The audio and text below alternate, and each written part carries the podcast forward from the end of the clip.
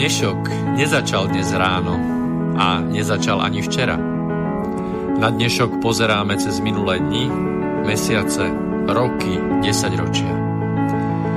V relácii Inforovnováha hľadáme odpovede na otázky, na otázky, ktoré kladie sám život, najmä ten spoločenský a politický. Dnešok totiž naozaj nezačal dnes ráno. Je pokračovaním včerajška, predvčerajška, baj udalostí spred 50, 80, 100 a viac rokov.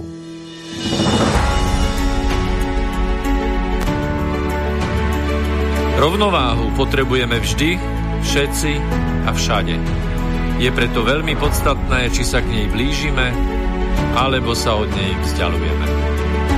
Všetko totiž súvisí so všetkým. Počúvate reláciu Inforovnováha.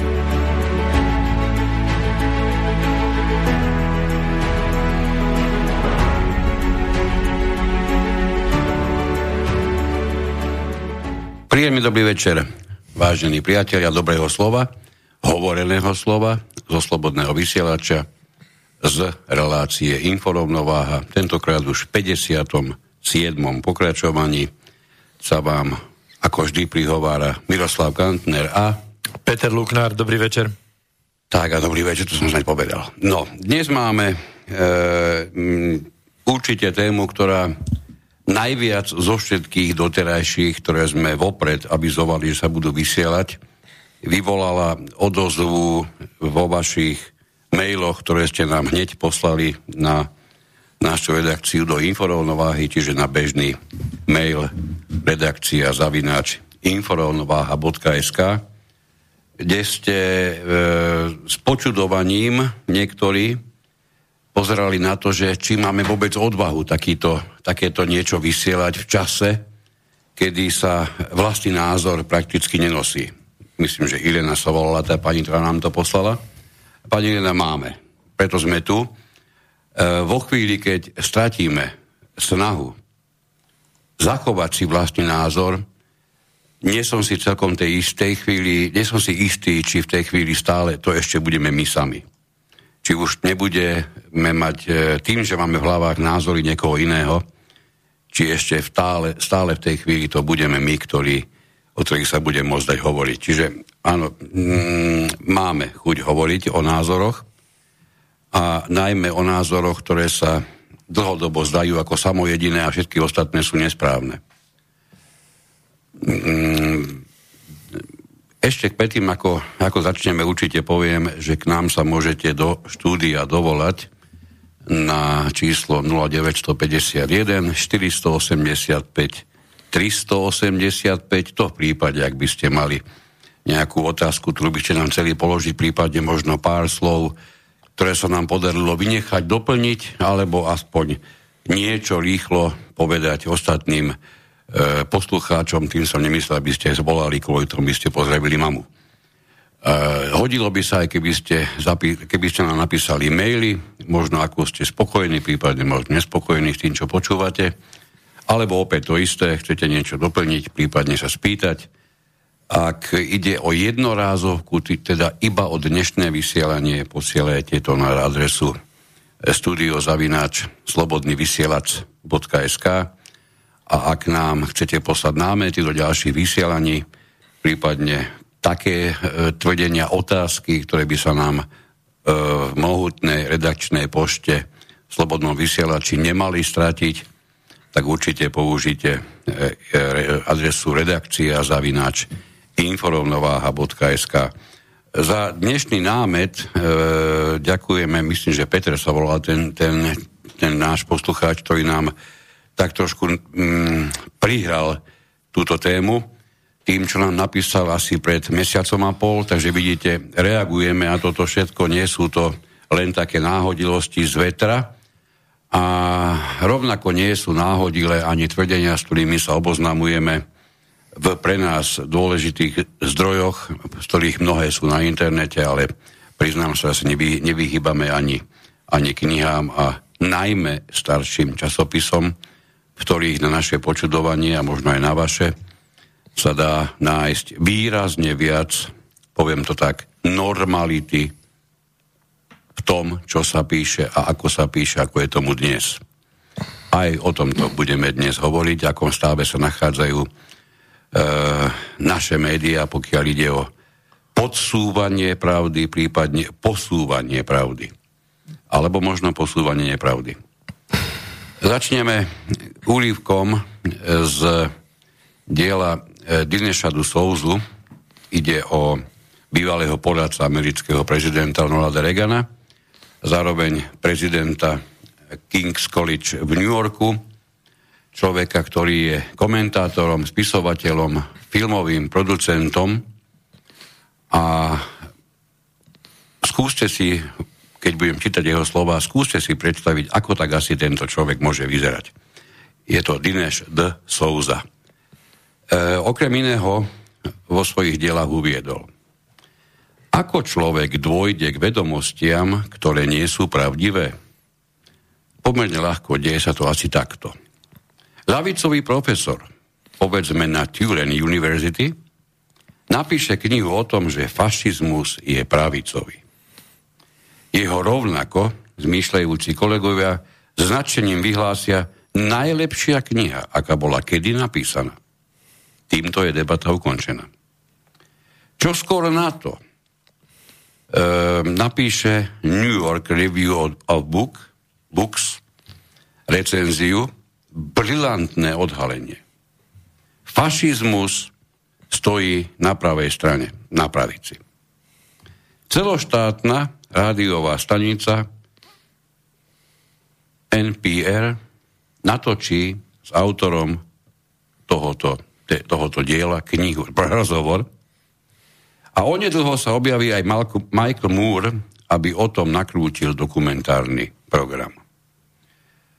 Uverejnenie tohoto významného objavu na Wikipédii na seba rozhodne dlho čakať nenechá. Čiže objaví sa už aj na Wikipédii. A teraz, ako toto všetko pôsobí na obyčajného človeka, ktorý v dobách fašizmu v žiadnom prípade nežil, nemá s čím konfrontovať tento názor. Pre ňoho to totiž znamená asi toto. Je to jasné, fašizmus musí byť pravičiarská záležitosť. Prečo? No pretože bol som v knihkupectve. Videl som to tam. V aute som si naladil stanicu NPR a hovorilo sa tam o tom. Neskôr som si zapol v, v televízii History Channel a bác, bolo to tam. A takto som to našiel aj na Wikipédii, preto to viem, pričom na viem sa kladie v tomto, v tomto vyjadrení bežného človeka mimoriadný dôraz. Dôvodom tohoto presvedčenia sú totiž samozrejme všetky potvrdzujúce zdroje. To, čo si však tento náš človečík vôbec neuvedomuje, je to, že ide o stále jednu a tú istú rovnakú gulku vyslanú z revolveru, ktorá sa iba odráža medzi tými istými stenami. Pretože sa to k nám dostáva z rôznych smerov, neraz si v takom prípade povieme, je to potvrdené z niekoľkých miest, takže to musí byť pravda. Niečím podobným sa mnohonásobne hrdili aj naše mimoriadne podarené, mienkotvorné, mediálne výtvory, ktorom nám všetci svetosvete a neraz tvrdili, že je to viacnásobne overené. Ja by som to rozšíril, ty keď si spomenul, že sa to týka iba médií, tak e, vlastne dnes budeme hovoriť aj o tom, že sa to netýka len médií, ale že sa to týka aj všetkých ďalších smerov, čiže budeme sa venovať aj politike, ekonomike, dokonca, dokonca zdravotníctvu, tej aktuálnej situácii niečo. A ak zamyslíme to sa, stihneme. Ak to stihneme. Zamyslíme sa nad tým, že, že čo sa to stalo v rámci tej dnešnej západnej spoločnosti, kedy sa absolútne tlačí na jeden jediný správny názor, pričom, pričom práve práve predstavitelia západných spoločností, predstavitelia týchto v úvodzovkách slobodných západných spoločností už dnes žiaľ, poukazovali vždy v histórii na, na totalitné režimy a kritizovali práve ten jeden jediný možný a jediný správny názor.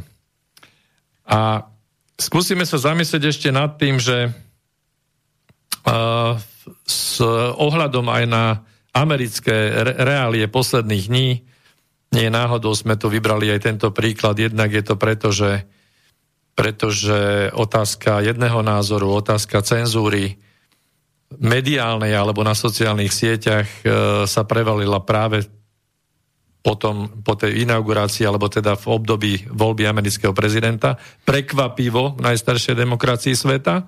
No jedine vtedy by to nebola pravda, ak by si tento počin, neviem z akej zúfalosti, chcel nazvať niečím iným ako cenzúrou. No tak e, tu, tu chcem povedať, že mnoho ľudí a aj v našom prostredí by s tebou nesúhlasilo, pretože, pretože názor majú taký, že je to len vec súkromných spoločností. Založ si sociálnu sieť, si jej majiteľom a môžeš tam byť neobmedzeným vládcom. A tu sa dostáva, ako sme to opakovane hovorili, právo na súkromné vlastníctvo a vykonávanie vlastne práva na súkromné vlastníctvo do priamej opozície s, právou na, s právom na slobodu alebo so slobodou prejavu alebo slobodou slova. A títo novodobí cenzoristi aj na mnohých tých, tých viehlasných portáloch manipulátori a konšpirátori SKCZ a neviem čo všetko iné, tí, ktorí si uzurpujú právo na ten najlepší a najsprávnejší názor, v zásade Nie. sa snažia hovoriť... Oni si, uzurpujú prá... oni, si, oni si uzurpujú právo, aby rozhodli, ktorý je správny názor. No, toto podľa mňa ešte, ešte v budú, blízkej budúcnosti môžeme očakávať, že títo ľudia povýšia, ako to už aj Orwell hovoril, na nejaké ministerstvo. ministerstvo toto myslím si, že to je vývoj, ktorý bez problému by som sa pod toto podpísal. Samozrejme. Možno sa to nebude volať presne takto, hej? podobnosť čiste náhodná, ale k takémuto niečomu smerujeme a e, my sme vypozorovali taký zaujímavý, e, zaujímavé porovnanie dvoch termínov. Jeden termín je, že názor. A oni vám povedia, títo cenzory, že, že my vám neberieme právo na názor, veď vy majte svoj názor ale do protikladu postavia, že ale my nechceme, aby ste šírili tie vaše dezinformácie. Čiže ako keby postavili názor proti dezinformáciu, alebo zrovnali názor a dezinformáciu, automaticky, že keď ten názor nevyhovuje ich strane, tak to označia za dezinformáciu a na tu už na právo šírenia nie je. Je právo šírenia na názor, ale nie je právo na šírenie dezinformácií. Teraz si prakticky a trošku inými slovami potvrdil, čo som predtým povedal ja, no. že oni určia, kto má pravdu, alebo čo je pravda. Veď áno, Ej. ale to chcem povedať, že oni, oni, No oni, oni. no to ministerstvo, ministerstvo pravdy, môžeme si pomôcť Orwellom, môžeme to kľudne nazývať akokoľvek chceme, pretože vôbec nie je podstatné, ako sa to nazýva. Ale skúsme sa zamyslieť, že pre nás sú, to... výsledky tej činnosti. Áno. A toto, čo si povedal, je, je veľmi krásnym um, leitmotívom celého vysielania, pretože urobiť tak ostrý vstup do slobody prejavu, že by ti nedovolili mať názor, si nikto nedovolí. Konec koncov, veď ja sa priznám, ja som vy, vypočul množstvo a množstvo názorov, mnohé z nich také, že by človek naozaj bol na pokraji zvracania pri tom počúvaní, ale vždy som si hovoril to isté, bez ohľadu na to, aký je tvoj názor, ja zachovávam dva princípy. Ja si vedľa tvojho názoru, akokoľvek s ním nesúhlasím, bez problému sadnem a za druhé urobím všetko preto, aby si ho naozaj mohol vysloviť. To sa nám stalo mimochodom práve dnes, ešte nehovoril, boli sme požiadaní uh, vytvoriť priestor jednej názorovej skupine, o ktorej viem aj ty a ja, že asi súhlasiť s ňou nebudeme, s tým, čo je ich najpodstatnejšie možno účinkovanie. A napriek tomu ja som absolútne rozhodnutý ti to navrhnúť, aby sme im ten priestor vytvorili, napriek tomu, že s tým presvedčením ja osobne určite nesúhlasím, ako ťa poznám, ani ty nie. A toto je okrajové. Čiže názor mať môžeš, ovšem ty nemôžeš informovať, pretože v tej chvíli sa vystavuješ tomu, že ti dajú nálepku dezinformátora. O to tu ide. No, ale ide tu aj o to, že oni v podstate sa vyhýbajú tomu, aby, aby jasne povedali, že potláčame iný názor. Oni povedia, že my nepotláčame iný názor. My iba nechceme, aby sa uverejňovali dezinformácie. Hej, v tomto je tá, tá jedovatosť tohto celého, ako je to namierené, lebo oni ti kľudne budú tvrdiť do očí, že na tvoj názor máš nárok. Ale ako náhle nesedí s ich názorom, v tom momente už to nie je tvoj názor, to už je dezinformácia. A tu treba vymazať. E, začal, si, začal si Trumpom a vymazaním jeho konta, na ktorom mal vyše 80, myslím, že 5 miliónov sledovať, sledovateľov iba na Twitteri, keby sme už o tom hovorili, čo je teda naozaj neskutočné množstvo. Týchto všetkých sa Twitter rozhodol v jednom momente poslať prakticky do hája a títo všetci sa stali pre nich, pre Twitter ako taký, absolútne nepotrebnými pre mňa, pre moje chápanie biznisu, keby mi to chceli hovoriť, že Twitter je biznisová platforma, je to takmer spáchanie samovraždy, jej, pretože tak je. Hm? Ale tu vidíš, že tu nemôže ísť v tomto prípade o biznis ako vrcholný záujem pretože týmto, a to samozrejme nie len týmto, a nie len Twitter, všetci bezškrupulózne vstupujú do politiky. A tu sme na, na inej pôde ako nejakého obyčajného súkromného média. Oni naozaj vážne vstupujú do politiky. A do tej politiky, nech sa páči, nikto nezatvára dvere. Ja som proti tomu, aby sa zatvárali dvere, ale to znamená máš jednu jedinú podmienku. Vstupuj do nej, naozaj vážne informuj, s jedinou podmienkou. Musíš dať priestor akémukoľvek názoru. Keď toto nie si schopný zabezpečiť, je tvoje účinkovanie politike vysoko otázne a neviem náhodou, či aj nie je neželané. Tu je ten mhm. problém. No, e, ešte by som to posunul možno ďalej, že Mark Zuckerberg, čiže, čiže náš Marek Cukrivo, Cukrikový vrch, keď bol na tom hearingu, vypočutí v e, Senáte, tak, e, tak sa veľmi krútil pri, pri tom... Prosím ťa, doplňme pre istotu, že ide o... Majiteľa Facebooku. Uvádzaného majiteľa Facebooku. Áno, uvádzaný majiteľ My nevieme, Facebooku. či je skutočným majiteľom. Nedal by som za to ani, ani prst, nie že krk. Oficiálny majiteľ, áno. No, Podobné je to, myslím si, že aj s, s Jeffom iných. Bezosom, ktorý, no. ktorý, ktorého minulosti môžete načítať, naštudovať a potom sa zamyslieť, že či on mal na to, aby vytvoril Amazon, ale to je iná téma. E, znamená to, že e, veľmi kulantne sa vykrúcal z tých otázok, e, ktoré mu senátor dával s tým, že hovoril niečo v tom zmysle, ako som, som, sa to snažil ja vysvetliť. Že nie, nie, senátor, my necenzurujeme ale my nemôžeme dopustiť, aby boli zverejňované na našej sociálnej sieti dezinformácie. Proti tým musíme zakročiť. Ale nie, nie, senátor, my nerobíme cenzúru. Isté, to je presne to. To sú dve úplne odlišné veci. No a teraz, keď sa zamyslíme nad tým, že všetky tieto médiá, a ešte zostaneme stále v Spojených štátoch, všetky tieto médiá, ktoré tam sú, unizóno v rámci ich aj konkurenčného boja unizono tvrdia, opakujú a papagajú stále tiež jeden na ten istý názor. To je tiež zaujímavé, že, že na tom mediálnom trhu, kde bojujú o reklamu, bojujú o poslucháča, tak vlastne tie mainstreamové hlásajú úplne to isté. Počkaj, hovoriť o našich. Aj našich, aj amerických. Um, nie som si úplne istý, lebo tam máme trošku väčší problém určiť, čo je mainstreamové a čo už nie je. Dobre, tie... bavme, bavme sa čiste o našich, pretože v našom prípade je to totálne spochybniteľné. Všetko, čo je vydávané za, tak to nazveme, nechcem to povedať mainstream, za neškodné, neškodné médiá bez dezinformácií, takto, hej?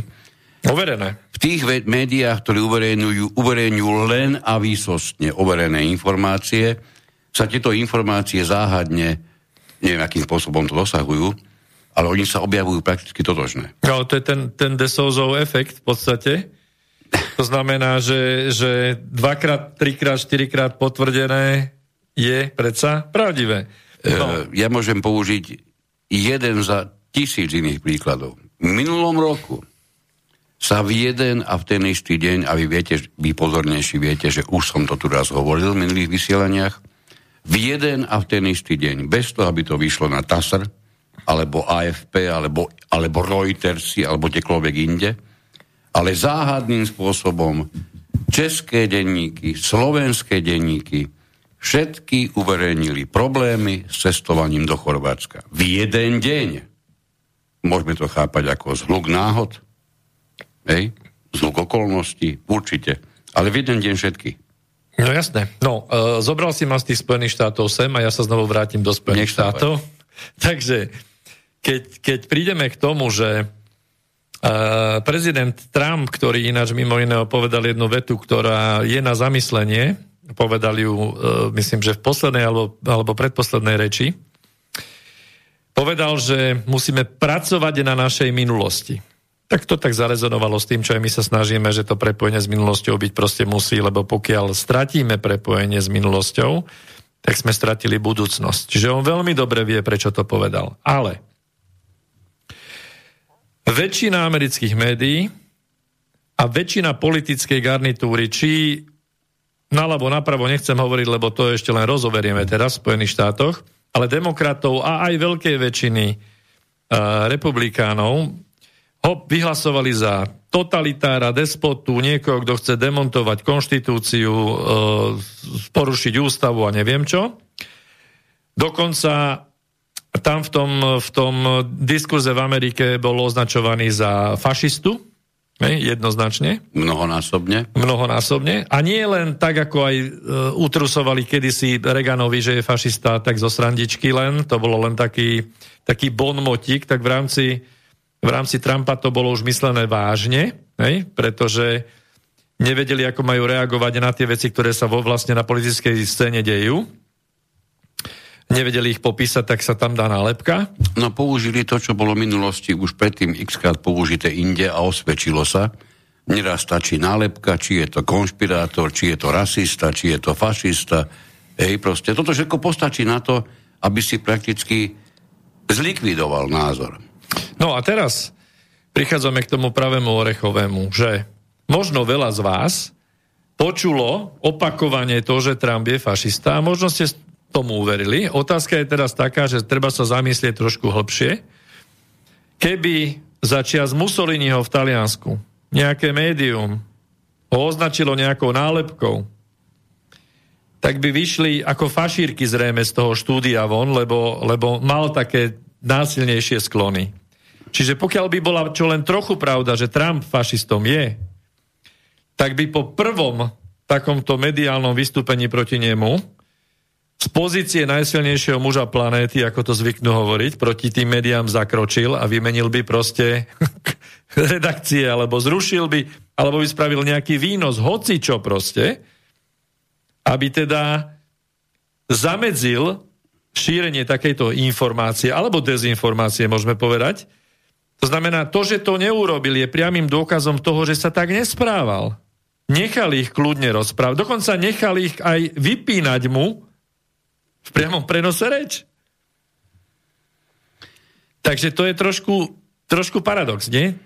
A myslím, že viac takýchto vecí si preberieme, aby sme potom sa mohli dostať do tých iných oblastí. Tu sa na chvíľku pristavím, lebo mm, ak by mi niekto povedal ešte pred mesiacom, pred dvomi, že niekto si odváži, alebo dovolí, to je skôr lepšie slovo dovolí, počas priamého prenosu vypnúť prezidenta počas jeho reči, ja by som nebol ochotný veriť, že to sa môže stať, ja neviem, Zimbabwe, Ugande, Azerbajdžane, bez urážky týmto štátom.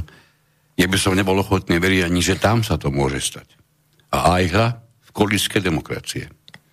A pokiaľ vieme, opravte ma, keď niekto viete iný, iný, iný výsledok, stalo sa tak absolútne beztrestne. Napriek tomu, že sa to nenosí, napriek tomu, že to rozhodne nie je slušné, práve s poukázaním na to, že vypli fašistu z vysielania, nemali s tým problém. A vrchol tohoto celého sa dosiahol 6. januára, o, ktorých, o ktorom niektorí ste len čítali, niektorí ste si pozreli iba niekoľko záberov, možno, že žiaľ, iba na CNN, alebo teatri, bo to, je, to vlastne je prakticky takmer to isté, pokiaľ ide o, pokiaľ ide o sklon v jednom v nejakom smere. A, a, a, a zarezonovalo vám, že vlastne je to opodstatnené, že bol vypnutý, pretože podnecoval násilie. My sme tú scénu naozaj pozerali dosť, dosť podrobne. E, brodili sme sa v množstve a množstve názorov tamojšie, najmä, najmä tlače a vieme, čo, o, čom, o čom boli ľudia v tom čase informovaní. Tento názor prevládal a pre mňa bolo zrozením čítať, ako tento počin bol schváľovaný mnohými ľuďmi. Samozrejme najmä tými, ktorí mali príliš malú predstavu, čo sa naozaj stalo. Až, na nie, až o niekoľko dní, niektorí síce už, už ne, ne 7., ale mnoho videí sa objavilo až 9., 10. a podobne, kde ste s prekvapením mnohí z vás videli, že ľudia nemuseli prekonávať prakticky žiadne prekážky na to, aby sa dostali do toho, do toho priestoru, ktorý bol tak hermeticky strážený počas inaugurácie.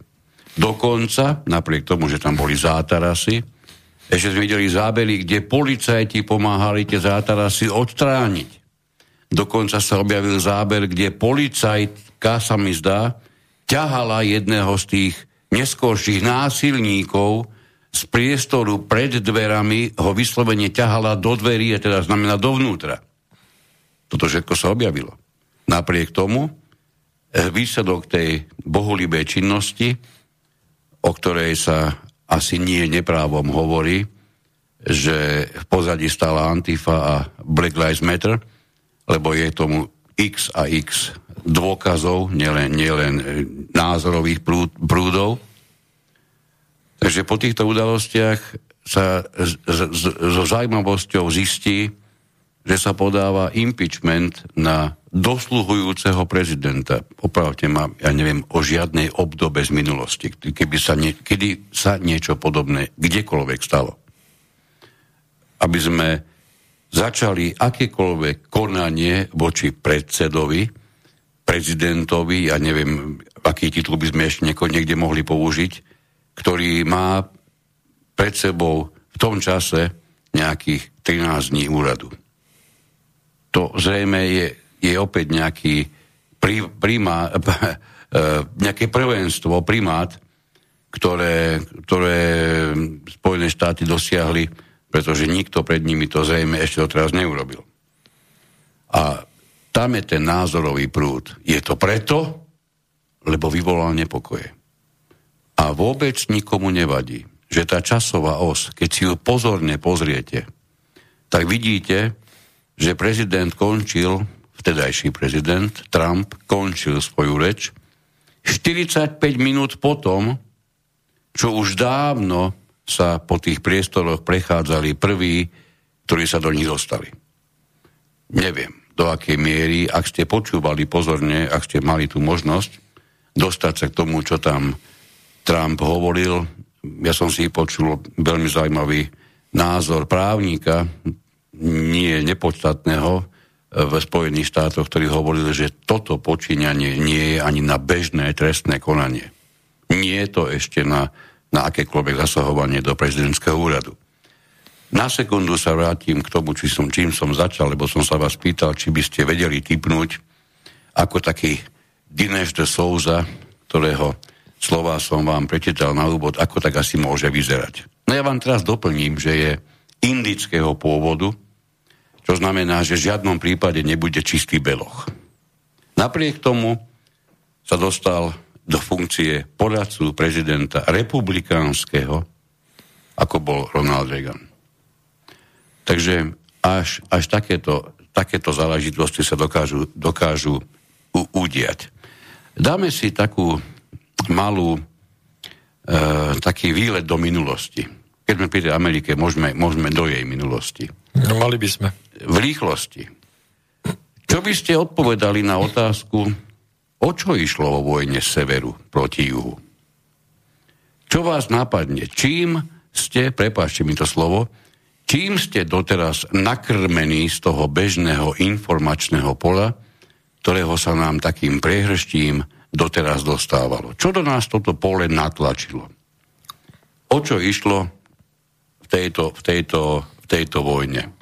Ak ste náhodou odpovedali, že o zrušenie otroctva, pričom jedna strana bola za zrušenie otroctva a druhá naopak za jeho uchovanie, tak vám musím oznámiť, že žiaľ Bohu pravdu nemáte.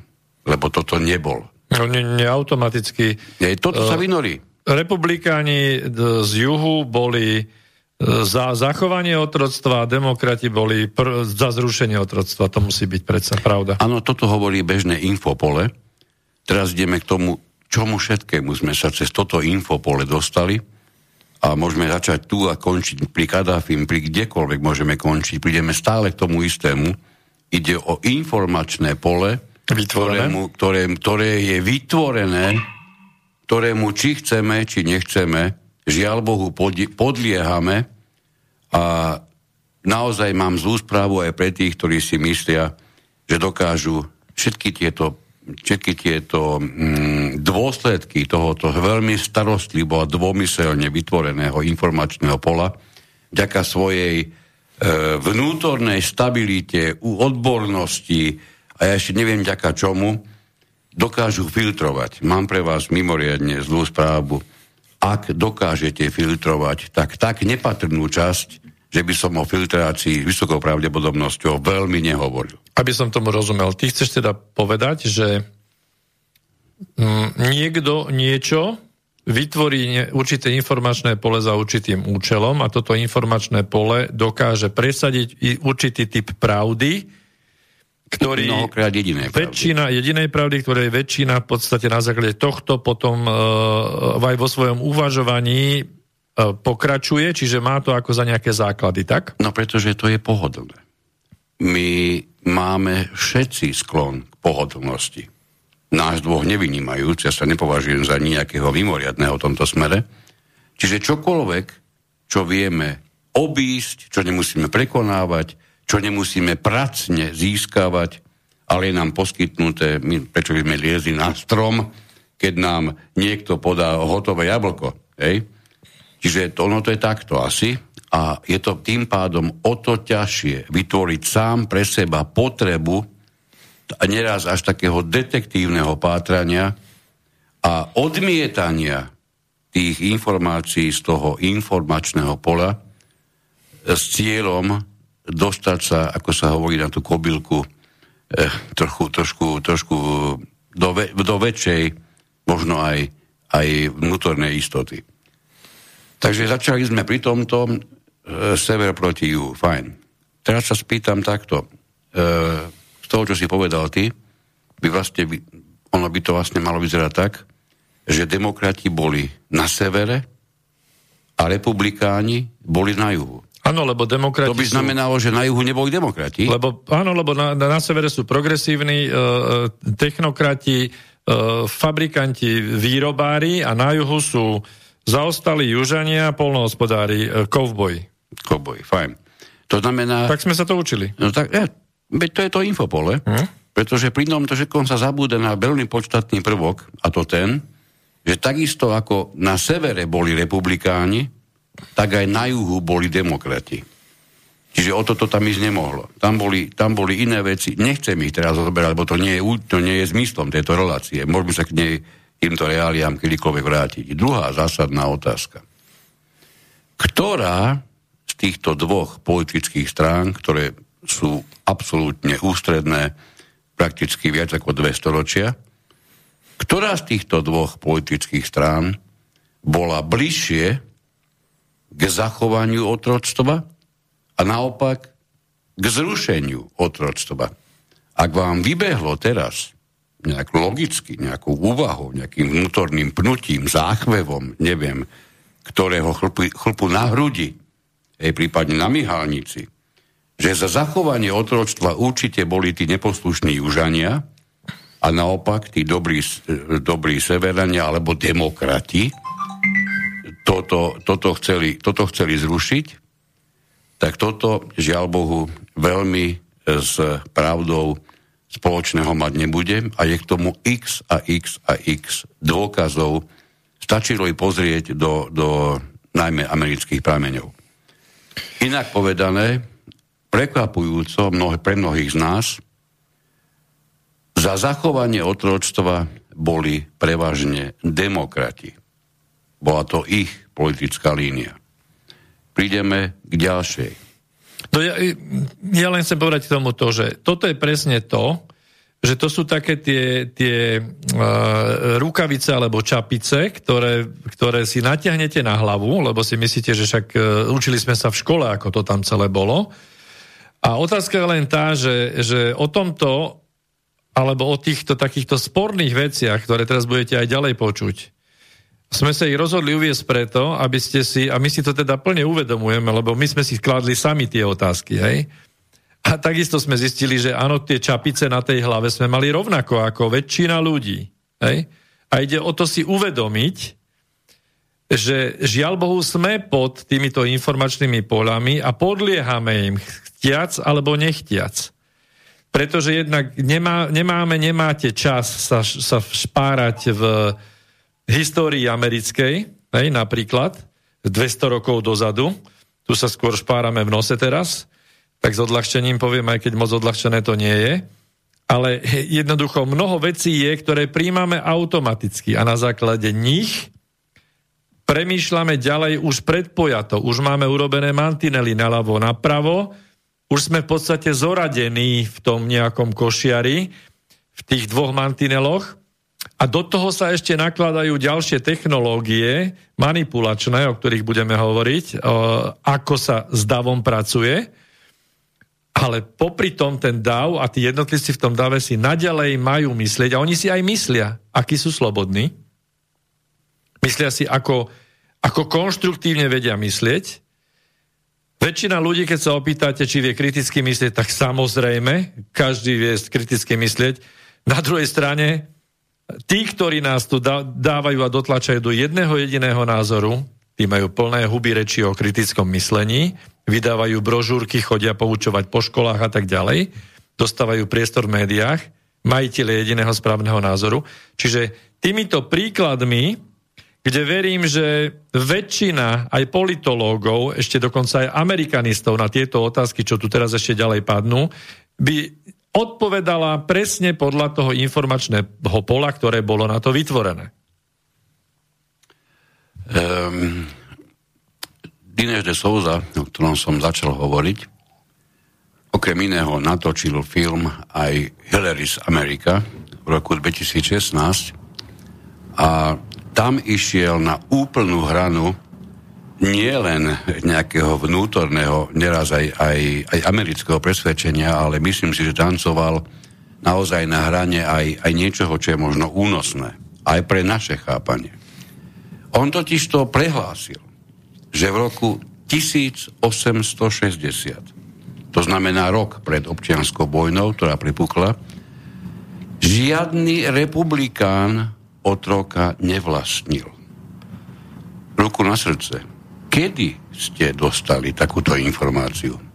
Keď som sa jasne oboznamoval, mne takmer vyrazila dých, pretože som počítal so všetkým na svete, dokonca aj s tým, že zajtra môže výjsť zelené slnko, ale priznám sa, že ma takáto eventualita nikdy dovtedy nenapadla. Čiže v roku 1860 žiadny republikán nevlastnil otroka. Viete si predstaviť, prečo by republikáni s prihľadnutím na tento fakt, prečo by mali byť za zachovanie otroctva? Už to dáva trošku inú logiku. Mimochodom, o pár, myslím, že pár o tri roky neskôr, v inom, v inom diele sa objavilo, že predsa len sa našlo 10 republikánov, ktorí vlastnili otrokov. Akurát, že potom sa zase pridala k tomu jasná pravda, že to boli tí republikáni, e, ktorí, ktorí boli predtým demokratmi. Proste ľudia, ktorí zmenili hoci to tam nie je také bežné ako u nás. Máme dokonca niekoľko re- rekorderov v našom parlamente, ktorí sú schopní prísť do parlamentu na chrbte takmer akékoľvek strany, aby tam boli. Nemusíme hovoriť mená, pretože ich, tí, čo sa orientujú, vedia. Toto sa v amerických reáliách až tak veľmi nenosí. No ale z toho vypadlo len toľko, že v roku 1860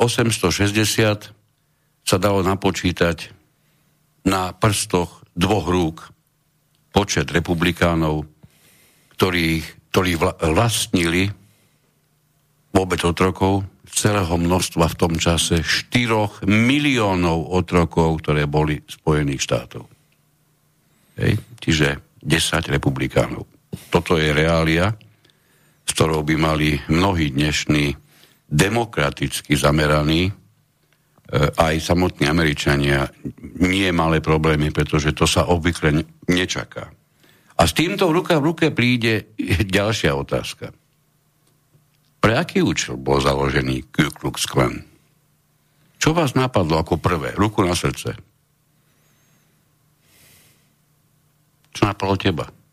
No, byť čiernych afro, afrospoluobčanov. No.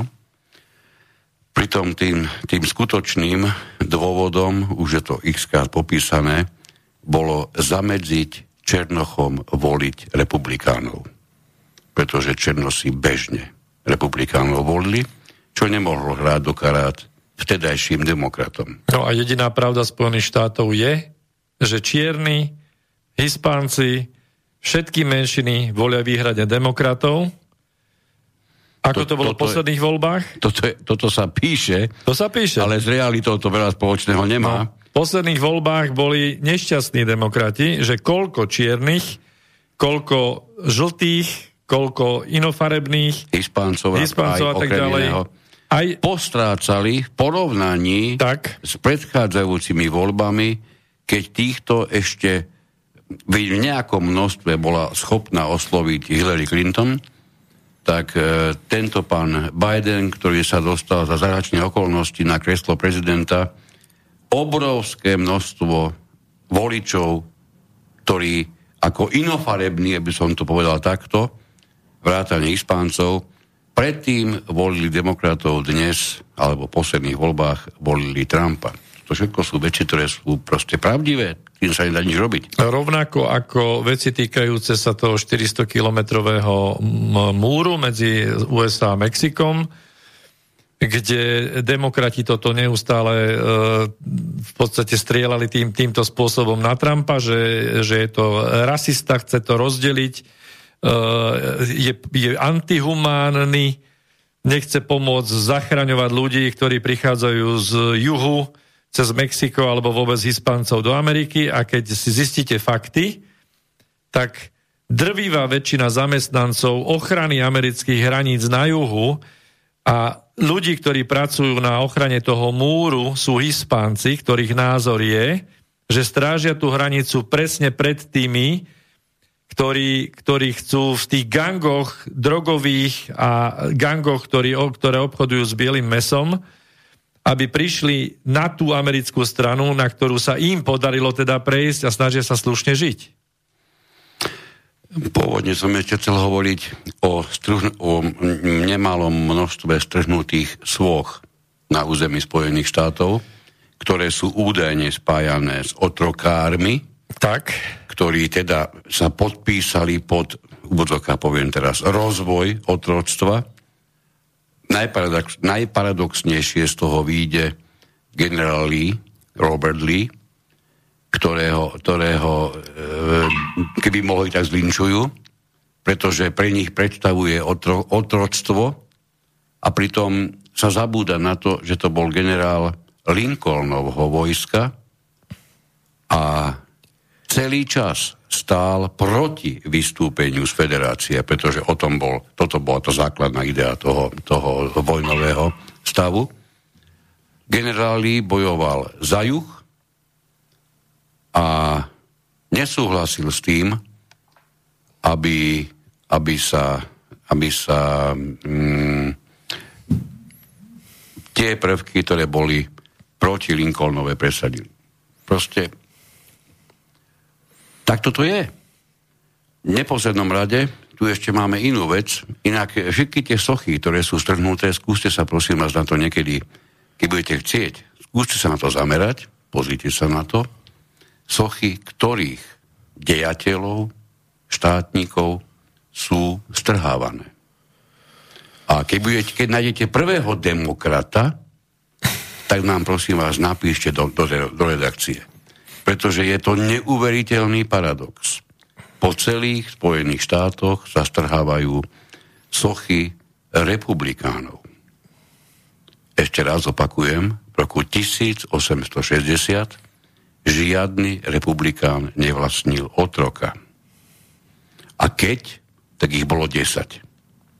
Aj to ešte boli bývalí demokrati. No a vyšprekoval to Joe Biden teraz, údajne zo, svojej oválnej pracovne e, zvesil Winstona Churchilla pretože bol údajne rasista. Dobre.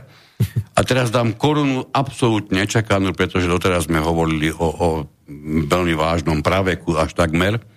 Poďme do súčasnosti, píše sa rok 2010 a práve zomrel jeden z, jeden z členov Ku Klux Klanu, ktorý sa do, do okolností volá Robert Bart. Burt. Čo myslíte, čo na jeho pohrebe robili dvaja prezidenti Spojených štátov. Vedeli by ste Ešte lepšie, že ktorí si myslíte, že to boli? Áno, to je dobrá otázka. Skúste si typnúť. Ešte raz zopakujeme. Tak. V roku 2010 zomrel jeden z členov Ku Klux Klan, Robert Byrd, a na jeho pohrebe sa objavili dvaja prezidenti, samozrejme, jeden z nich tým pádom museli byť bývali, či možno, že obidvaja boli bývali, to tejto chvíli nie je dôležité, dvaja prezidenti Spojených štátov. Dobre, nebudeme vás napínať. Jeden bol Bill Clinton a druhý bol, predstavte si to, Obama. Kto by toto čakal? V tom čase Obama bol prezidentom. V tom čase prezident. Aktívnym, áno. a bol na, na, na pohrebe vysoko postaveného človeka Ku Klux Klan. Takže, ako vidíte, vytvoriť informačné pole a potom si myslieť, že heureka, už som to objavil, lebo je to z piatich zdrojov, ak sa vám toto niekedy v budúcnosti stane, aspoň budete vidieť, že to je jedna a tá istá gulka, ktorá chodí stále medzi tými istými stenami. E, ja si myslím, že tento vzorec, ktorý sme začali dnesné vysielanie, je tak, ako to hovoríme, signifikantný, že ťažko by sme našli ešte, ešte jednoznačnejší a krajší príklad. Dajme si jednu malú prestávku, po nej pôjdeme viac na, na Slovensko Máme tu pripravenú fantastickú publikáciu, ktorou sme boli ako Slováci obdarení, bez toho, aby ste si to niekedy žiadali a pýtali. Nič menej zrejme do našich životov vstúpi asi pomerne vážnym spôsobom. Otázka je, že kedy, pretože teraz to nevyzerá, že by to išlo, išiel niekto realizovať. Dobre, toto všetko si povieme po prestávke. Dáme si, dáme si, keď sme hovorili už tých už o tých amerických reáliách, tak si dajme Ty Curtisa a o nejakých, koľko to máme, 5 a pol minúty sa budeme počuť znovu.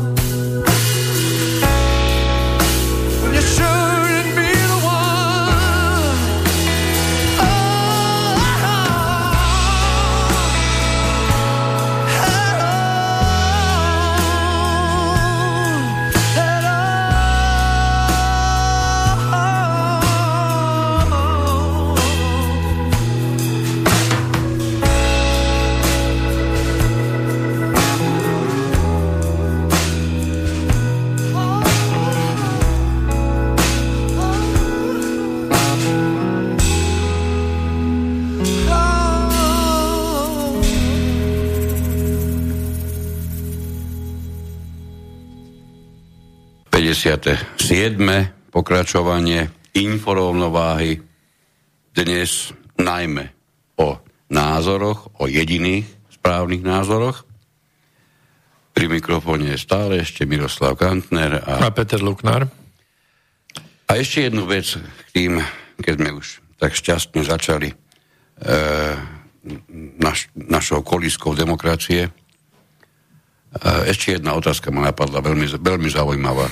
Ktorý prezident Spojených štátov ako úplne prvý počin vo svojom úrade zaviedol pozitívnu diskrimináciu, zrejme asi mnohí, alebo dúfam, že všetci viete, čo tým je myslené.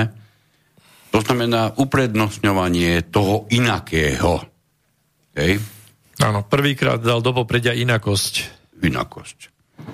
Ak ste si mysleli, že by to mal byť demokratický prezident, mám pre vás mimoriadne nešťastnú novinu. Nie je tomu tak. Bol to republikán. Písal sa rok 1969 a bol to pán Nixon. Nečakané, že? Tak, poďme ďalej. No, a ešte teda k tomu poviem toľko, že že keď sa pozriete, ešte chvíľu zostaneme v tých Spojených štátoch, keď sa pozriete na, tých, na ten zoznam prezidentov, tak zistíte, že štyria boli zavraždení. Áno, to tiež pekné, no. Nie je to zavraždenie, ale to, že štyria boli čo si, čo si, a odkiaľ To je tiež zaujímavé, že, že história najdemokratickejšieho štátu na svete má štyroch zavraždených prezidentov a na ďalších dvoch ešte bolo, myslím, e, pokus o atentát. Minimálne Reagan určite. A, a, a e, Andrew Johnson, myslím.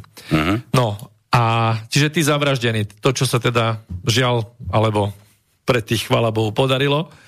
Tak čo si myslíte, boli to demokrati alebo republikáni, alebo bola to zmes?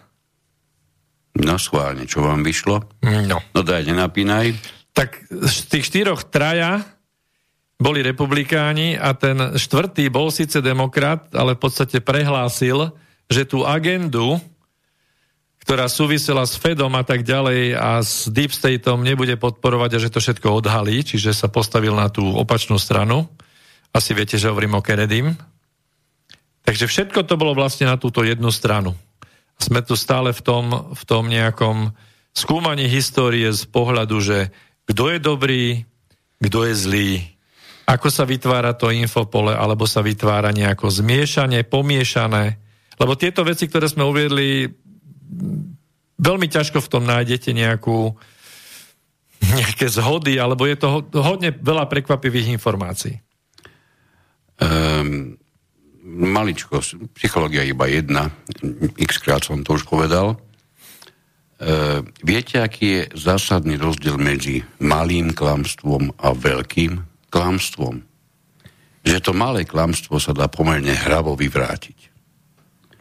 Veľké klamstvo, s tým budete mať obrovský problém a musíte vyvinúť niekedy až nadľudskú snahu, aby sa vám podarilo s veľkým klamstvom niečo niečo urobiť. Tam je paralela, že z, z, z, v malom oklamať e, je ťažké. Vo veľkom oklamať je veľmi jednoduché. A rovnako ako, ako kradnúť v malom za rožok odsedíte 5 rokov, ale vo veľkom nie je problém. Ani za milión takých rožkov. No. no. Dobre. Um, niečo sme hovorili. Prejdeme. Ja si myslím, že by sme mohli prejsť teraz k tomu, lebo sme sa tu vymedzili čiastočne aj proti, proti uh, lavičiarom, hlavne teda v tom úvode ten príklad bol, uh, bol teda taký, že ako sa stalo, že ako sa stalo, že um, pripomeň mi ten príklad, teraz mi to vypadlo. Neviem, čo myslíš. Ako sa tvorí tá pravda, že tri inštitúcie potvrdia niečo. Ale ide tu o to, že uh, Niektoré veci, ktoré sa zdajú byť na ľavej strane spektra, tak môžu byť na pravej a niektoré, ktoré sa zdajú, že sú na pravej, môžu byť na ľavej. Teraz myslíš politického spektra. Politického spektra. No, a otázka je... je teraz taká, že keď, keď niektorý z tých prúdov uh, sa zašpiní niečím, čo v histórii nevyhovovalo alebo nevyhovuje v prítomnosti a do budúcnosti, tak sa snaží to prenálepkovať a prehodiť to na tú opačnú stranu.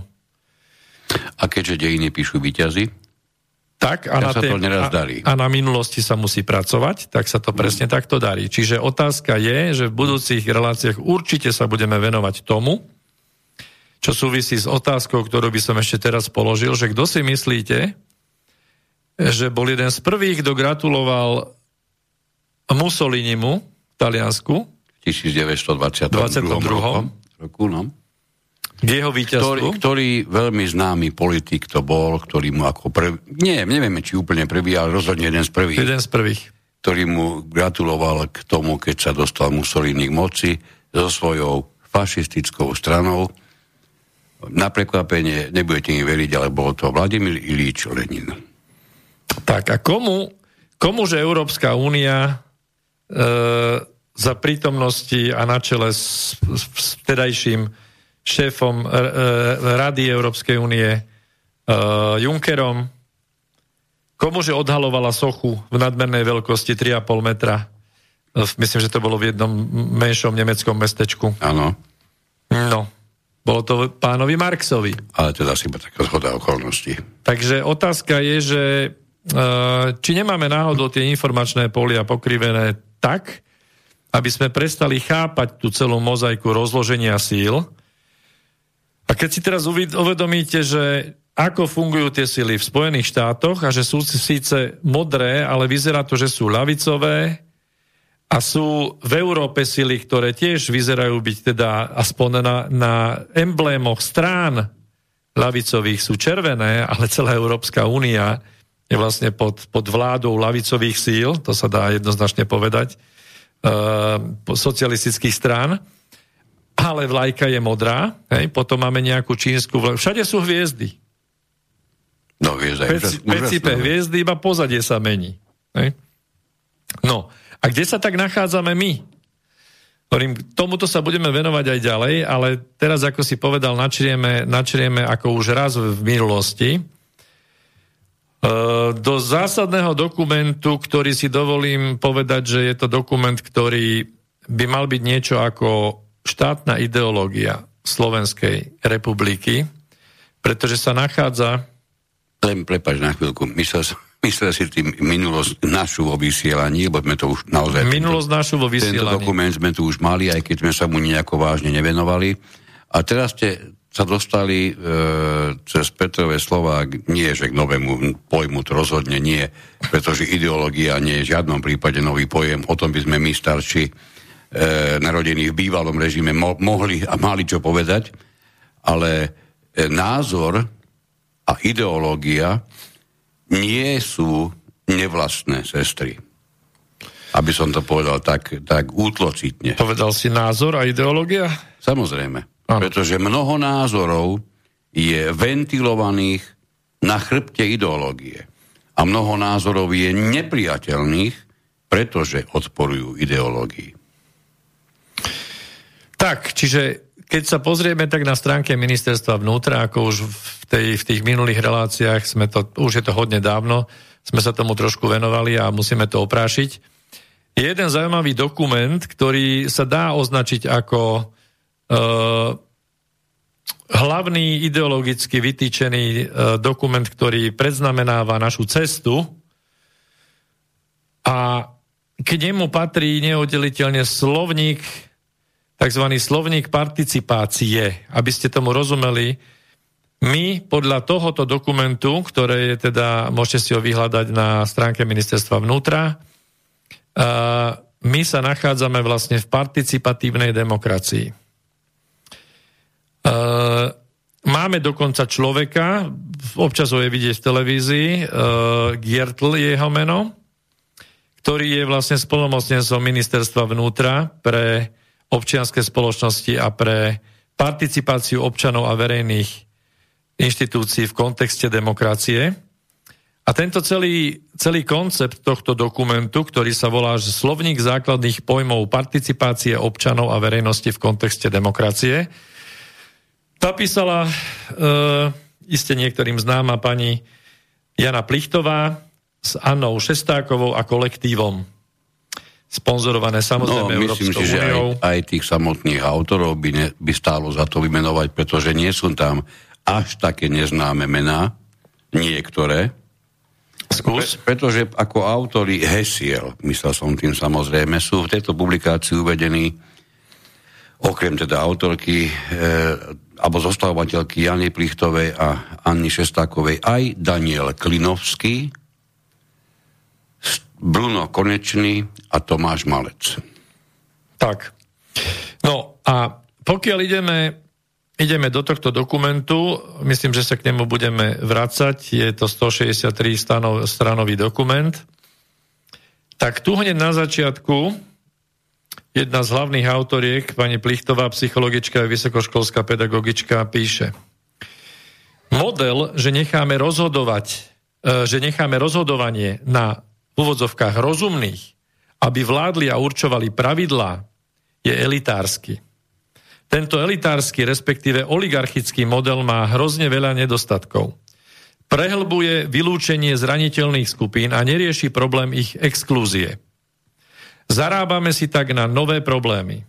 Z jedného problému vznikajú ďalšie ktoré sekundárne trápia celú spoločnosť, pričom spoločnosť musí vyvinúť veľké úsilie na udržanie či stabilizáciu problémovej situácie.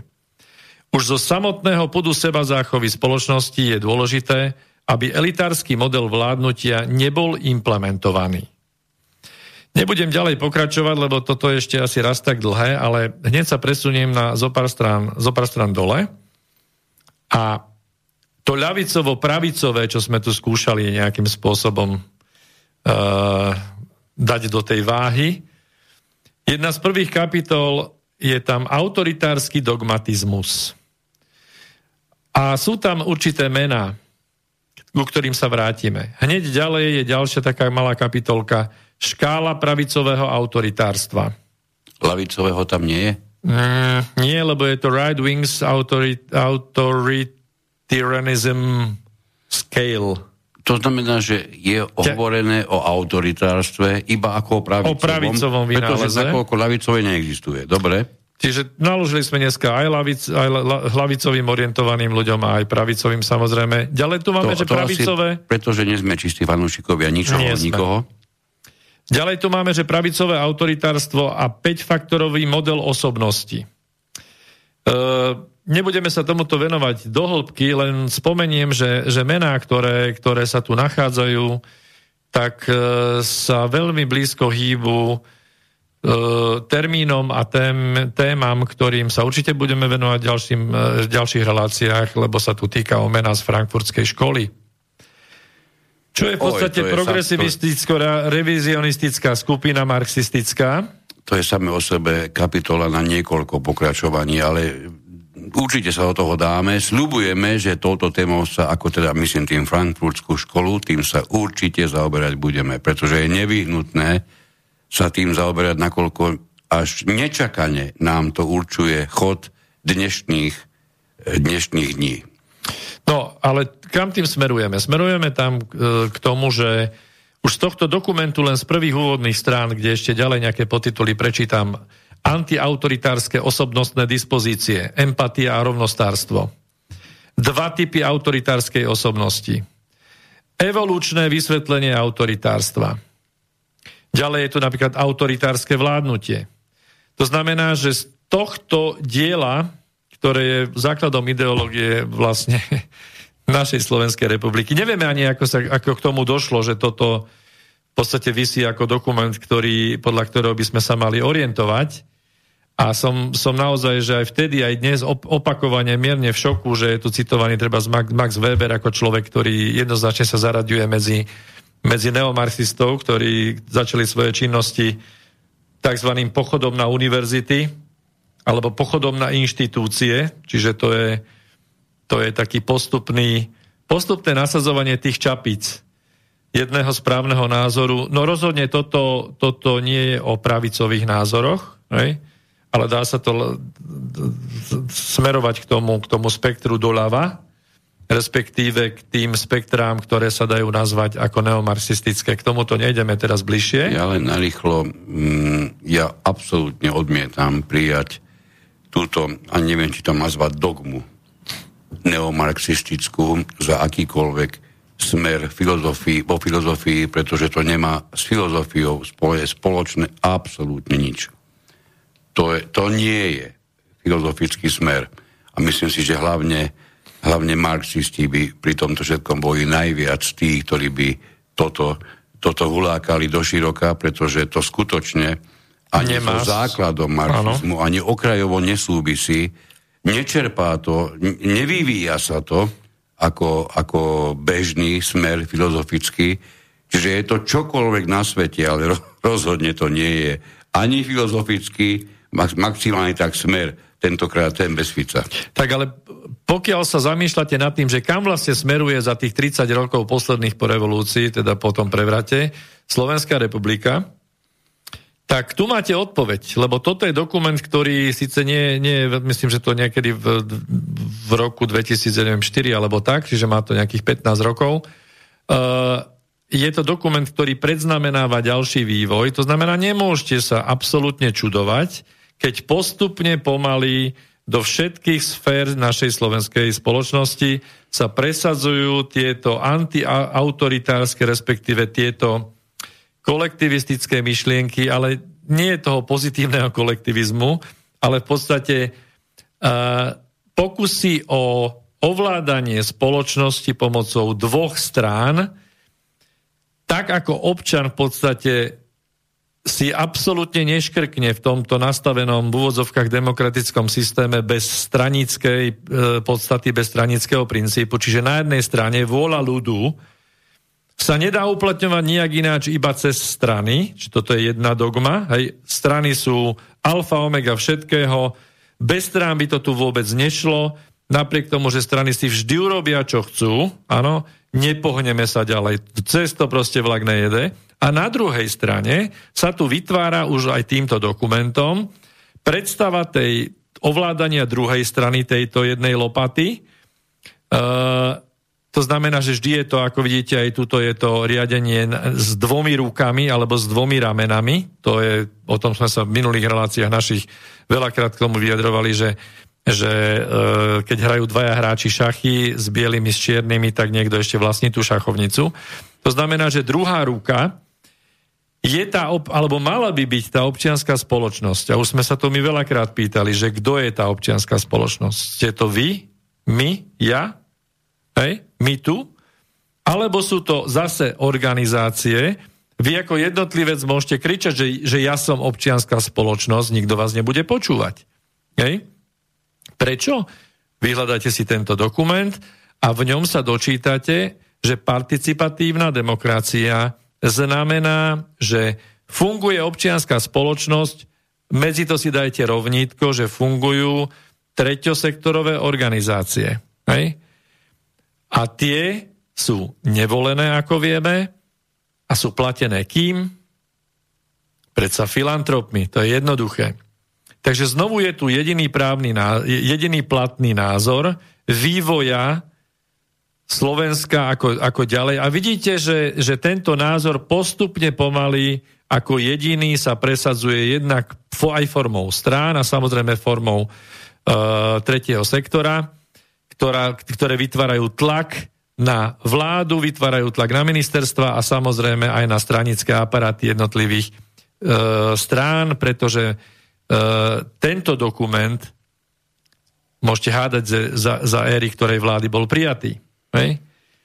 Takže, aby bolo jasné, že presne tak, ako, ako a, istý nemenovaný sudca na Slovensku hovoril, že keď vravel istému nemenovanému výraznému politiku na slovenskej e, politickej scéne, že špeciálny súd ho kúsne samého dozadku v budúcnosti, s prepačením za výraz, tak pr- presne tento istý politik bol pri moci, keď sa schvaloval tento dokument, ktorý znovu aj jeho a jeho stranu a samozrejme nás všetkých bude kúsať do zadku a to hodne.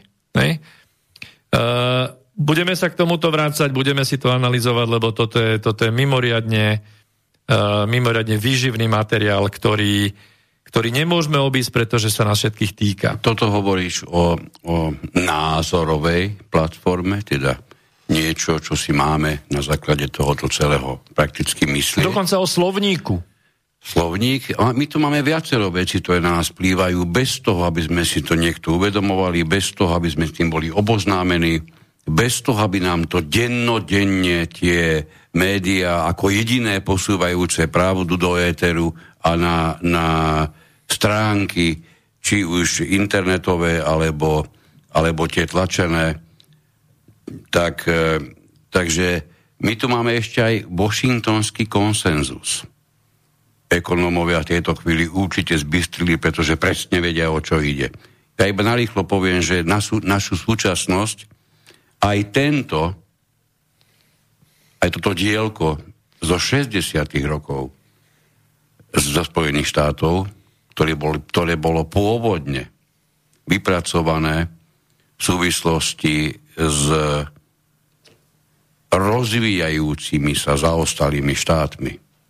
Tento washingtonský konsenzus na území či už bývalého Československa, toho po prevratového, tým myslím samozrejme rok 89, alebo aj Slovenska, zohral, pokiaľ ide o ekonom, ekonomiku ako takú, mimoriadne vážnu úlohu, vďaka čomu dnes môžeme bez akýchkoľvek starostí vyhlásiť, že Slovensko je mimoriadne dôstojná časť Európy, pretože na Slovensku, ja neviem, kde máme kuchyňu európsku, priznám sa, ja neviem, kde je spálňa, ale viem, kde je dielňa na Slovensku.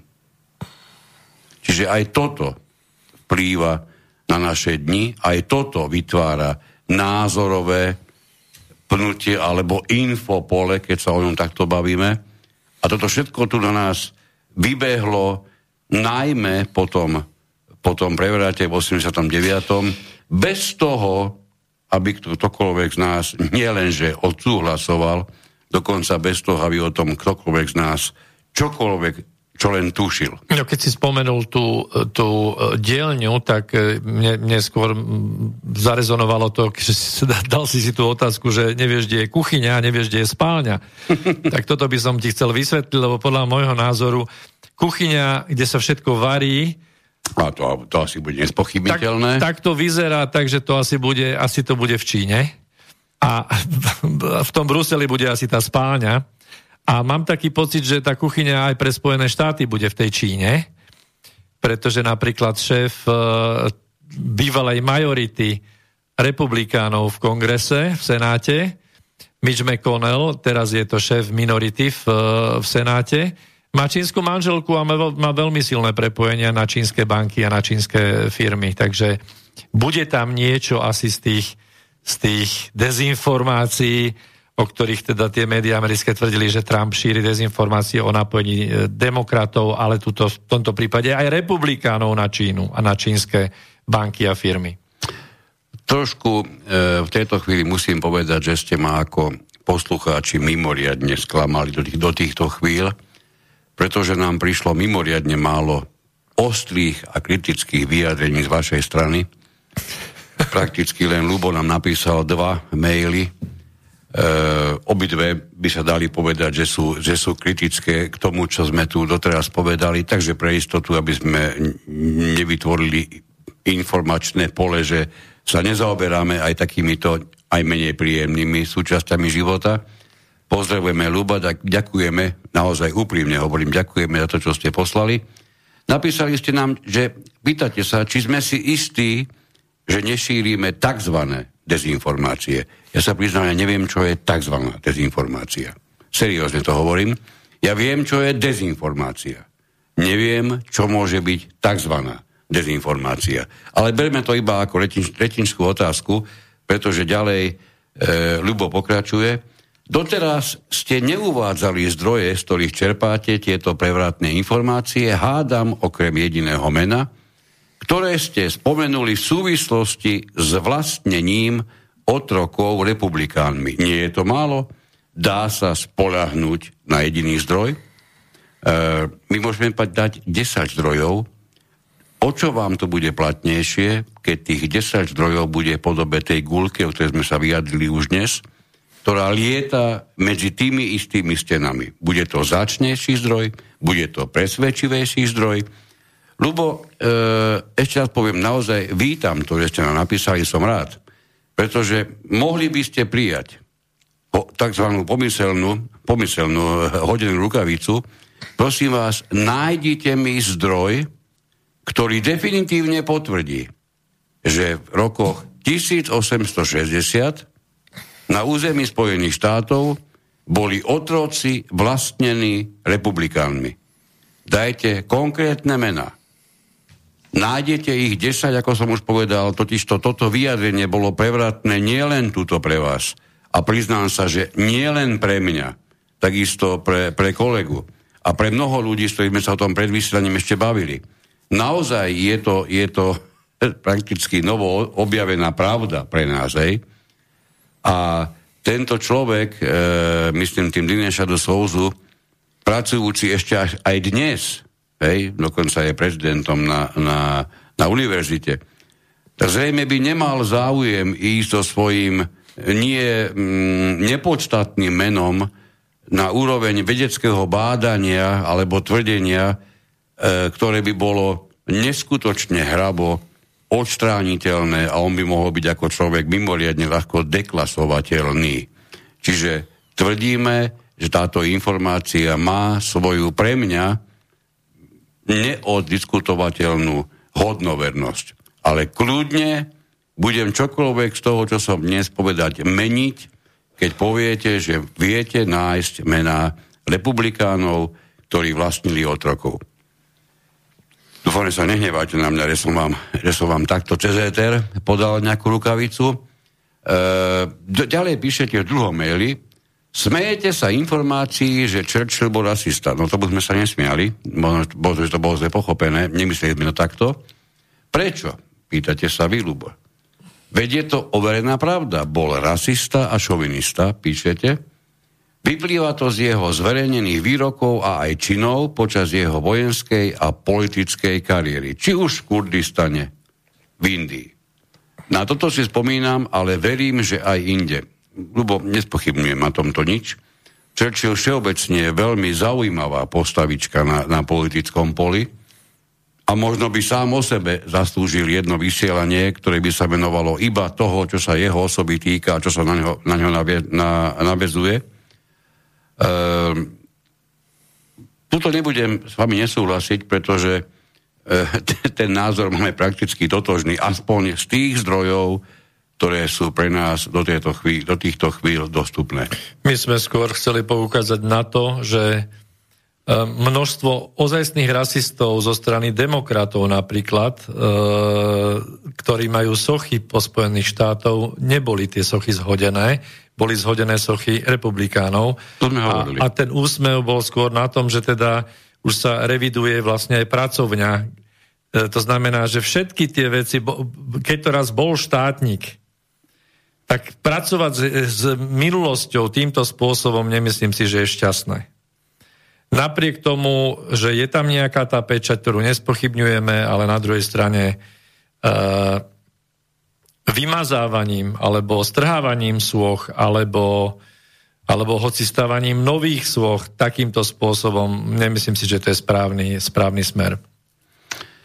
Už keď pri tých mailoch boli, ešte máme jeden, ktorý trošku je, je možno na prvý pohľad mimo, mimo toho, čo sme tu rozoberali, ale na, pri podrobnejšom pohľade je jasné, že e, s názorom ako taký rozhodne súvisí. Takže počul som, píše nám e, Braňo, vraj obsadenie Československa v roku 68 bolo z dôvodu ochrany hraníc východného bloku, nakoľko USA porušilo dohodu po druhej svetovej vojne o tú dohodu, že porazené krajiny sa nesmú ozbrojovať a Spojené štáty navozili veľa vojenskej techniky a atomových zbraní do, do tedajšieho západného Nemecka, čiže do NSR čím ohrozovalo priamo susediace východné krajiny vrátane Československej republiky. Informácia je z videa, ktoré zdôvodňuje, prečo sa Západ snaží o likvidáciu Slovanov. Toto len k tej vašej téme, že rok 68 som doteraz chápal len ako okupáciu z dôvodu potlačenia Pražskej jary. Bráňo, iba gratulácia z mojej strany, nie k tomu, či máte alebo nemáte pravdu, lebo toto nie je to, čo by sme tu v tejto chvíli išli skúmať. Ja som rád, že hľadáte informácie. Pretože k tým informáciám možno aj tým, ktorí budú doterajšie pohodlné myslenie narúšať, sa nedostaneme inak ako, ako pátraním po nich. Veľakrát je to za cenu veľkého času stráveného tým pátraním, Veľakrát je to za, čes, za cenu možno odoprenia si iných radovánok, ktorým sme sa výrazne radšej venovali, ale aj z vlastnej skúsenosti vám poviem, že, že teraz neviem, či našťastie alebo na nešťastie je to asi jediná cesta, ako sa dostať do pozície, že nebudeme bezmyšlienkovite, ako sa hovorí, jesť akékoľvek seno, ktoré pred nás postavia. Lebo toto sa od nás očakáva, či s tým súhlasíte alebo nie. Ja súhlasím s tebou. Ja si myslím, že by sme sa mali vrátiť k tomu washingtonskému konsenzu, pretože to je znovu jeden, jeden smer, jeden neuchvejný názor, ktorý, ktorý zapríčinil to, že sa Slovensko nachádza po 30 rokoch po prevrate tam, kde sa nachádza, že je zo Slovenska dielňa, ktorá je nesebestačná, ktorá si takmer nič nevie dopestovať. Nič nevlastníme, hej? Čiže za 30 rokov zo, zo štátu československého, ktorý e, bol takmer nezávislý, ktorý mal produkciu takmer vo všetkých oblastiach priemyslu, produkciu v polnohospodárstve, mal vlastný bankový sektor, sa nachádzame dnes v situácii, kde, kde nevlastníme, nie že takmer nič, nevlastníme nič v podstate a tie posledné zbytky uh, nejakých tých oporných bodov hospodárstva, ako, ako sú elektrárne a podobne, sa ešte dopredávajú. A potom sa čudujeme, že jednoducho nie sme schopní pohnúť s našou situáciou ani, ani doľava, ani doprava dôsledkom, alebo tento stav je len dôsledkom jediného jedného správneho názoru, ktorý sa nazýva Washingtonský konsenzus z 89. roku, ktorý nasadili jediný správny, jedinú správnu cestu vývoja e, postkomunistických e, štátov na to, čo všetko majú spraviť, aby to dopadlo, ako to dopadlo teraz. Čiže to je znovu príklad, jedného jediného správneho názoru. Bol vytvorený Johnom Williamsom, ekonómom a neviem, môžeme si povedať aj zo pár tých hlavných bodov, lebo vlastne sme, sme boli poctení týmito Áno, ja som tam omylom uviedol 60. roky, samozrejme, to celé sa rodilo v roku 89 správne, správne či to dal na správnu mieru. Áno, je to rok 89, samozrejme. Tak no, v podstate je zo Spojených vlastne, štátov vždy je takáto... Je to súbor hospodárskych pravidiel, ano. ktoré nám boli darované do, do vienka a ktoré sme, neviem na základe akého hlasovania a kým, e, trúfam si povedať, že asi až bezmyšlienkovite prijali a riadili sa nimi. Ja viem, že mnohí nebudete súhlasiť, lebo poznáme tie názory e, ľudí, že však e, sami si nevieme nič riadiť, sami nevieme nič dopestovať. Chvala Bohu, že tie fabriky by boli rozpredané zahraničnému kapitálu, ktorý má skúsenosti. E, pri tomto všetkom a pri týchto názoroch sa treba zamyslieť aj nad tým, že či náhodou Uh, tie garnitúry politikov nenasadzovali do tých rozhodujúcich pozícií v štátnych podnikoch práve ľudí, ktorí buď boli úplní amatéri, alebo boli ľudia, ktorí ciele neboli zameraní na to, aby dané uh, základné bloky ekonomiky položili na lopatky a aby proste tieto, vlastníctvo týchto, týchto podnikov mohlo prejsť, prejsť na zahraničný kapitál.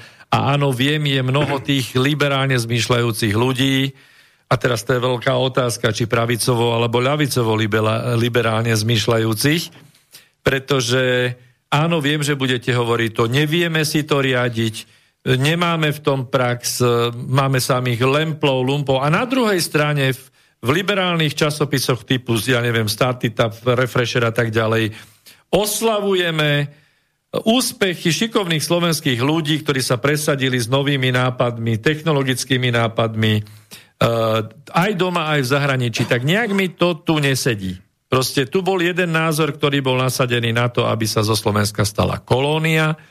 To sa podarilo a teraz v týchto malinkých nejakých technologických vecičkách, kde dovolíme vzniknúť nejakej novej mladej krvi podstate v nejakých technologických záležitostiach, aby dosiahli nejaký medzinárodný úspech. A toto dáme potom na piedestal, že pozrite sa, predsa len vieme niečo. No, skúste sa zamyslieť nad tým celým ako, ako na... Pozrieť, pozrieť sa na to zhora ako na celok.